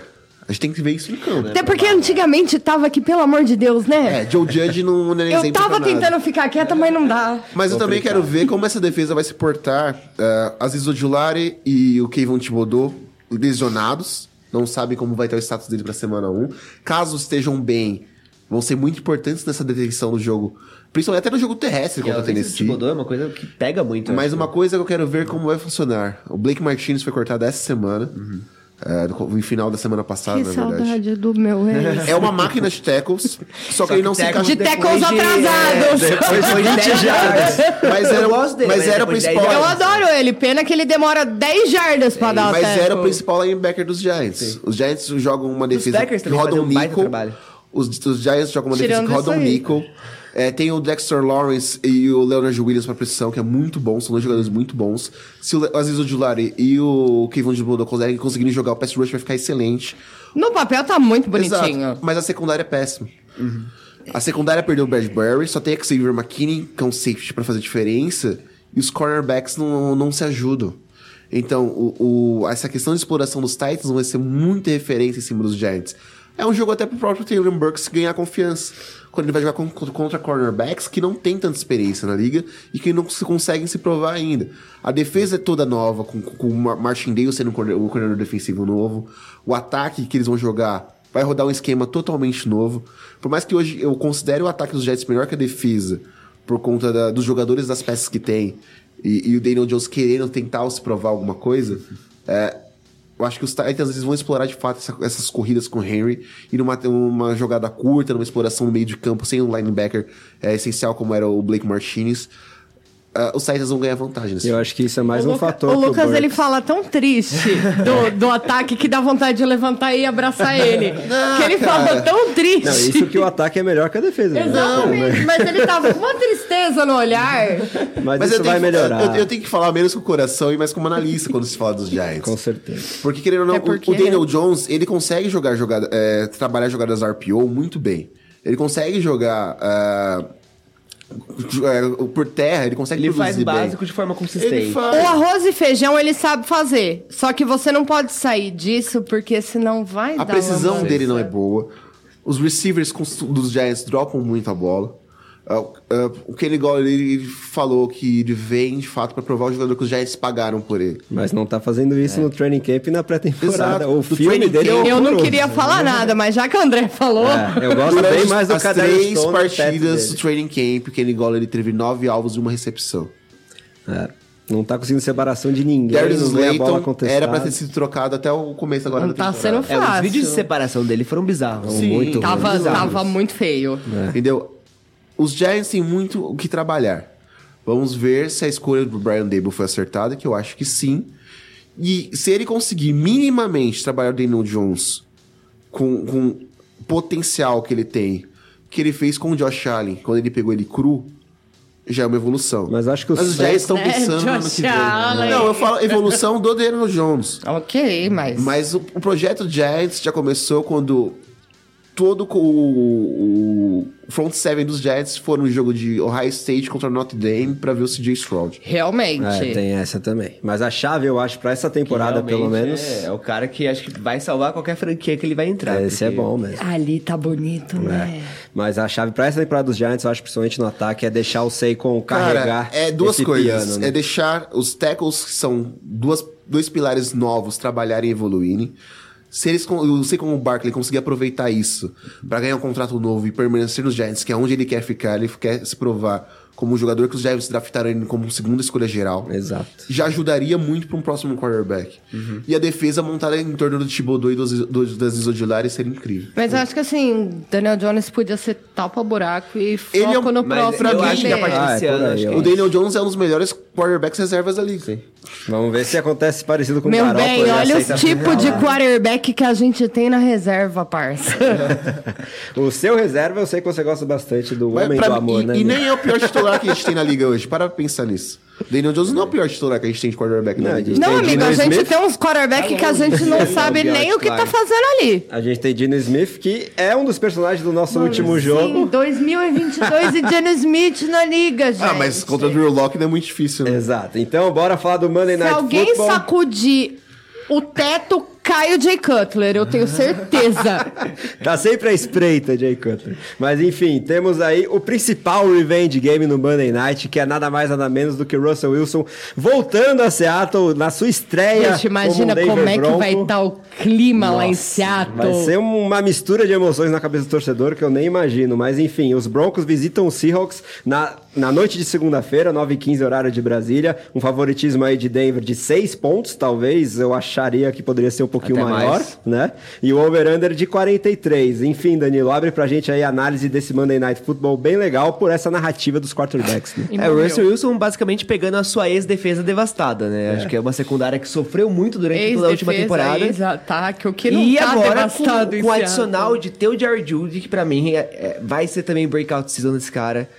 Na mão do Russell Wilson, acho que ele vai conseguir ser muito melhor aproveitado do que a gente já viu ele até agora, que também não teve muita oportunidade na mão do Drew Locke. Precisa estrear. Lembrando que, lembrando que a temporada nem começou e Russell Wilson já tem uma extensão milionária de contrato. E o interessante último- O dinheiro do Walmart faz diferença, né? Novo técnico, novo dono dos Broncos é o dono do Walmart, pra quem não sabe. Não, e o, o interessante desses Broncos também é o backfield, né? Cara. Que, que eles vêm também. Será que eles vão assim, começar a vender jogador no Walmart? Bill É, Belichick é um time vai ficar feliz. consistente, porque acho que ninguém dá, dá tanta coisa assim. Tudo bem, a gente sabe que tem o Ru- o Russell Wilson, que é um QB de Super Bowl, é um QB que transforma uma franquia em contender. Mas o time de Denver tá bem Acho que tá montado. um pouco mais subestimado que as outras franquias, mas eu acho que eles têm total condições de chegar no Super Bowl. Cara, o- os Broncos é uma coisa que até o próprio Luiz bate na tecla. O time tem uma linha ofensiva muito boa. A melhor linha ofensiva que o Russell Wilson vai ter na, Exato. teve na carreira dele. Com- Ele- mas no sem ele sombra tava- de Ele dúvidas. tava sendo um dos tops QBs com mais hits durante a temporada. Gente, ele nunca Nossa, teve uma Tem linha dois wide ofensiva. receivers muito bons no Sutton e no Judy. Acho que o Judy não tem como não agradecer aos céus por ter um quarterback como o É Russell mais um Wilson. que vai pro Vai Rush esse ano. né? E tem um backfield com o Javonte meu Williams e com o Melvin sim. Gordon, que trabalham muito bem essa Uhum. troca de descidas e tudo mais. É um ataque muito bom pro Denver, ainda mais na divisão que eles estão. A questão é, a defesa de Denver vai aguentar isso? O corpo de linebacker de Denver... Tudo bem, muitos acharam que não, Não é um uma problema, defesa mim ruim. é. É que eu acho que numa semana 1 também, a- avaliando só esse jogo contra o Se- o Seahawks de uma forma isolada, eu acho que vai ser um jogo até que tranquilo, entre aspas, pra uma defesa. Primeiro porque que vai em Seattle não tem nada. ameaça ali o Rashad Penny, E entendeu? outra, no, é. no backfield. Eu acho que o Russell Wilson vai entrar e vai olhar pro Carroll e falar: Me livrei de A você! queda de braço que falaram que teve lá em Seattle por conta do Carroll com o Russell Wilson foi muito forte. Ló, isso aí rachou. Eles já estavam meio se estranhando na outra temporada. Quando chegou na temporada passada, que deu aquela treta do Russell Wilson, quero jogar, o Pete Carroll falou, não vai jogar. Aquilo ali acabou ali, Russell Wilson e Pete Carey. Não tinha, não tinha nenhuma chance do Pete continuar com ele E aí a gente tem um, um Gene Smith como quarterback em Seattle. o corpo de running backs lesionado. Péssima, briga com o Drew Locke pra ser o QB1. Exato. DK Metcalf. Eu queria muito um que eu, receiver. eu queria muito que o meu GM tivesse ido terminar de, saque- de saquear, de saquear Seattle e trouxesse de quê pra nós. É, agora renovou o contrato. Eu né? acho que. É, então, esse que é o maior problema, né? Ele, Mas não valia saquear Porque lá? ele- não, valia muito, só que eu acho que ele, a gente não viu muita coisa dele também na última temporada, né? Mas, obviamente, por conta do, da ver, terra né? devastada que tá ali no, no Seattle é um projeto futuro. É, esse é um ponto. O problema é que já era um projeto futuro antes do Pete Carroll se tocar, t- tipo, cinco temporadas Mas é- atrás. é- Tem eu ser fator sincero, Wilson, acho que o né? maior problema desse time hoje é, É o Pete Carroll. Tem a fator lógico, idade do Pete Carroll também. É o head coach mais velho da Ele liga. se Exato. nega a Um abraçar um rebuild rebuild que um precisa ser treinador feito há idade anos, é cara. Né? É porque assim, Seattle é uma franquia que a dona não liga pro time, não pode vender o time porque senão tem que pagar uma multa milionária pra cidade de Seattle, por causa do estádio. Por- Porque se vender Seattle, os Seahawks, os Seahawks podem sair de Seattle, certo? Ah, você tem um GM O e único um head time que coach. não pode sair da cidade é o nosso. O GM e o head É, a coach cidade controlam é o do jeito time. que eles querem. o Pete Carroll não vai sair dali enquanto ele não quiser sair dali. Entendeu? O Seattle Seahawks hoje é um projeto futuro que não tem quarterback. Mas o Pete Carroll não cabe nesse projeto futuro. Investiu a escolha do Russell Wilson num jogador de linha ofensiva. Gente, Que é juro pra irônico. você, eu vi o draft. Sério, a hora que eu vi aquele draft acontecer, eu imaginei a cara do Russell Wilson sentado na casa dele falando isso. Agora vocês contratam uma OL pra mim, né? Entendi. Uma Agora defesa que que, eu fui perdeu, embora. perdeu o Bob Wagner, perdeu muitos pilares Bandeira da defensivos. franquia, né? Cara, é, é difícil. Não sobrou Con- nada. O Conrad Diggs é um excelente jogador. Pra não falar que não sobrou nada, sobrou o DK e mais três gatos pingados. Mas você tem dois receivers Tyler muito Lockett bons. O Tyler lá, Lockett também é um cara que produz bastante. Só. O Diggs na, ah, na defesa é um jogador muito bom. Jamal mas Adams só com Jamal Adams é um safety que não sabe fazer cobertura. Exato. Entendeu? É, é um overpaid safety Sim, sim. pra mim. É um safety muito legal pro fantasy, dá bastante teco. Exato. Mas na vida real. E ele é, ele é divertido em campo, mais nada. É. Então o torcedor de Seattle, que tá acostumado, tava, tava acostumado a ir a Super Bowl, conseguiu ir a dois, vencer um. Que tava acostumado a pelo menos embaçar e ir pra Legion- playoffs. A Legion of Boom por muitos anos. Mas isso aí já é Porra, passado. agora já tempo. é- eu acho que essa incrível. Temporada vai ser ali um dos grandes é, favoritos pra pegar o CJ, o CJ Stroud no próximo draft. draft. Sim, CJ. Stroud, seja. ah, os- a gente tem Bryce três, Young. quatro. O, o quarterback de, de, de Flórida também. Que jogou muito bem nessa, nessa me começo de temporada. Ah, o Thompson, Mas precisa, assim, precisa abraçar o rebuild de verdade. E eu não acho que é uma coisa que o Carroll vai fazer. Tá Mas- querendo agora. Falando em projeto futuro, que foi um termo que o Lucão usou pra gente fechar essa análise, vou perguntar pro Danilo, que tá bastante animado com os Broncos, e pra Mia também, que conhece o novo técnico dos Broncos, saiu lá dos Packers, se você acha que a, a inexperiência do novo treinador dos Broncos pode ser um fator pra fazer com que esse time talvez seja um contender fortíssimo mesmo, só a partir de 23 ou 24, ou você acha que ele já tem capacidade de levar o time pro Super Bowl na primeira temporada como head coach? Eu acho que agora. Eu acho que agora sim, porque tem a questão de não ter aquele, aquele certo vício, né? Da, de pegar o- um time já muito devastado e aí reconstruindo, e aí você já vai criando certos vícios pra uma próxima temporada. Acho que trazendo tudo novo, já com um quarterback novo, um novo head coach, acho que é muito interessante a gente ver como que já vai ser montado esse, esse esquema ofensivo em volta do Russell Wilson de uma forma que seja ali melhor pros dois, né? Além da diferença que faz você ter um quarterback experiente É. em um time novo onde você tá montando. Já com boas armas também. Isso, a sua equipe, o quarterback experiente junto com um técnico novo, dá muito bom. Pois é. E se a gente lembrar do Matthew Stafford, que aí foi uma situação diferente em relação à comissão técnica, mas já no primeiro ano dele, num time estruturado, com boas armas, conseguiu ser Se a gente campeão. parar né? pra pensar, o Peyton Manning quando chegou também, chegou com um status de grande quarterback em, Denver, conseguiu um bom primeiro ano, e foi evoluindo, chegou em dois Super Bowls. É, é, eles estão tentando repetir a fórmula. Basicamente isso. O Wilson é um grande quarterback. Não é um se- quarterback menos lesionado que o Sim, Peitão, A né? grande É um questão aí quarterback é, é a divisão, a concorrência, né? É, o problema é- Não, a divisão é, embaçadíssima. Você, o time reforçou, mas todos os adversários da divisão também reforçaram. Eu acho que se a gente tem um- Demandada pra- uma pra- divisão hoje, pode classificar três times para pro wild É card, essa. ou pro wild card não, pros playoffs da liga, é a AFC West. Ah, sem dúvida. E vai ser briga de cachorro grande o tempo inteiro ali. Porque tá todo mundo muito bem reforçado. Tanto questão de ataque quanto questão de defesa. E a gente tem um times que estão Denver ali. é se o Bradley Chubb ele vai se confirmar como um bust, esse pass rush é, Que de vai Denver precisar, né? vai conseguir atuar bem. Nessa divisão O corpo de linebackers não vai fazer diferença, como muitos torcedores dos Broncos falam. A gente vê um segundo ano também. Mas você já tem, imaginou né, que tá é- o Russell A Wilson? secundária, pra mim, é a melhor parte da defesa de Denver. Você já imaginou o Russell Wilson que lança no vento em Seattle, lançando no ar rarefeito? Isso é maravilhoso. É verdade. Bem diferente a situação. Mas Agora Acho que o ele ataque vai de Denver estrear não vai ser contestado de forma Onde ele já conhece, mas depois quando ele for jogar lá no Mile High, vamos ver, porque Mas promete eu, eu prevejo um, um grande jogo do Wilson nesse jogo contra o Seattle. Ah, sem mas, mas- mas, meu amor, vai ser na força do ódio. Você acha que quem vem com mais sangue nos olhos, o Baker ou o Russ, hein, Mia, pra essa semana não? Ai, o Russ. Não, sangue no olho, eu acho que o Baker. O Baker. Ai, é. não. Mas qualidade de jogador. Ah, não, Mas não. números o Russ vai Mas o- deitar. Não, o Russell Wilson, O ele problema tá do Baker é pistola. executar esse. É, exato. Não, ele tá com sangue no olho porque ele tá puto com o Pete Carroll desde já não é de É hoje. Ele vai olhar e vai falar: "É hoje que eu vou te botar no bolso, seu filho da mãe". Seria lindo, a primeira jogada do, do, do Russ como um bronco, ele Uma já, Hail Mary. já lança um TD de 50 jardas pro Sutton e olha pra sideline nos olhos ele do Pete vai olhar, Carroll. Ele olha nos olhos do Pete Carroll e faz: Dá um beijinho e pronto. Ele comemorando tá esse ano. o clipe. Cara, meu sonho. Eu, na verdade, eu não sei se ele faria isso, porque ele, ele é extremamente respeitoso com a cidade de Seattle. É, com os torcedores ele, ele tem muito respeito. Bota a Ciara pra dançar ali no cantinho, tá tudo bem.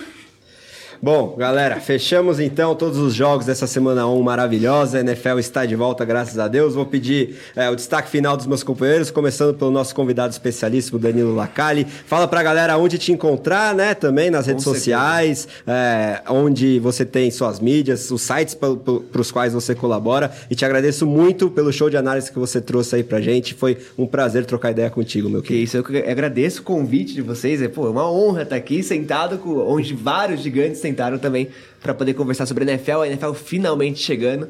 E vocês podem me acompanhar no arroba em todas as redes sociais, além do torcedores.com e no, no site do Lance também. Minha coluna sobre futebol americano nacional, porque tem muita coisa rolando aí. É, a gente tá vendo a- o futebol americano desenvolvendo cada vez mais. Vai rolar uma Taça Brasil também de futebol americano agora em breve com vários times, com oito times brigando em altíssimo nível, transmissão também, é dinâmica como a gente gosta, né, dessa forma de NFL.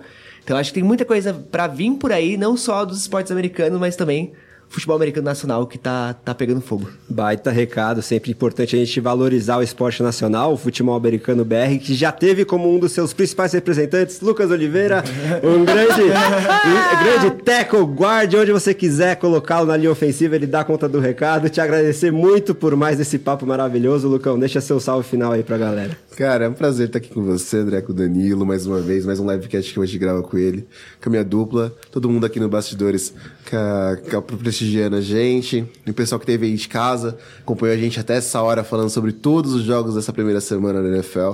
Setembro finalmente chegou. Ah, o amante de futebol americano é uma- um momento fantástico. Tem dois campeonatos nacionais, a gente falando de futebol americano no Brasil, rolando agora. A gente tem a NFL voltando, tem o college football voltando. Tá tendo jogo agora, cara, de Clemson.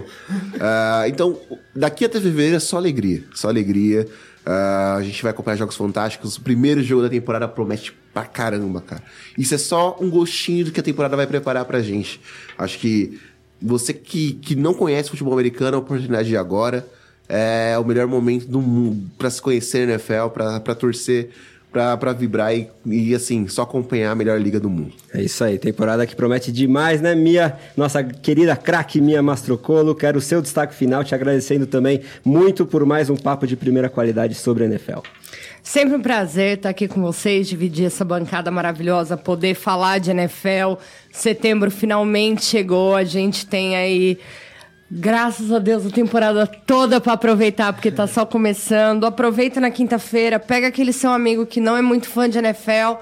Pega ele pra mostrar, pra apresentar, porque vai ser um jogaço e todo fã de NFL é mais que bem-vindo nesse espaço. A gente que briga tanto pra popularizar o esporte aqui nesse país. E vai ser um prazer estar com vocês a temporada toda. E vamos que vamos, gente. Setembro chegou! Graças a Deus, é isso aí. Agradecer a todo mundo que participou aqui no chat, que é, viu a nossa live, que nos ouvirá no futuro na versão podcast também. Lembrando que essa edição do Livecast The Playoffs foi produ- produzida pela WP Oncast. Grave seu podcast ou qualquer material audiovisual, você também. Fale com o nosso amigo Pix e tire as suas dúvidas pelo telefone ou WhatsApp. DDD 54 99 620 5 5634 ou pelo site grupowpcom.com.br. Em nome de Danilo Lacalle, Lucas Oliveira e Mia Mastrocolo, eu sou André Amaral e esse foi o livecast inaugural da temporada de 2022 da NFL com a prévia da semana 1. Muito obrigado a todo mundo que esteve com a gente, um grande abraço e até a próxima. Tchau!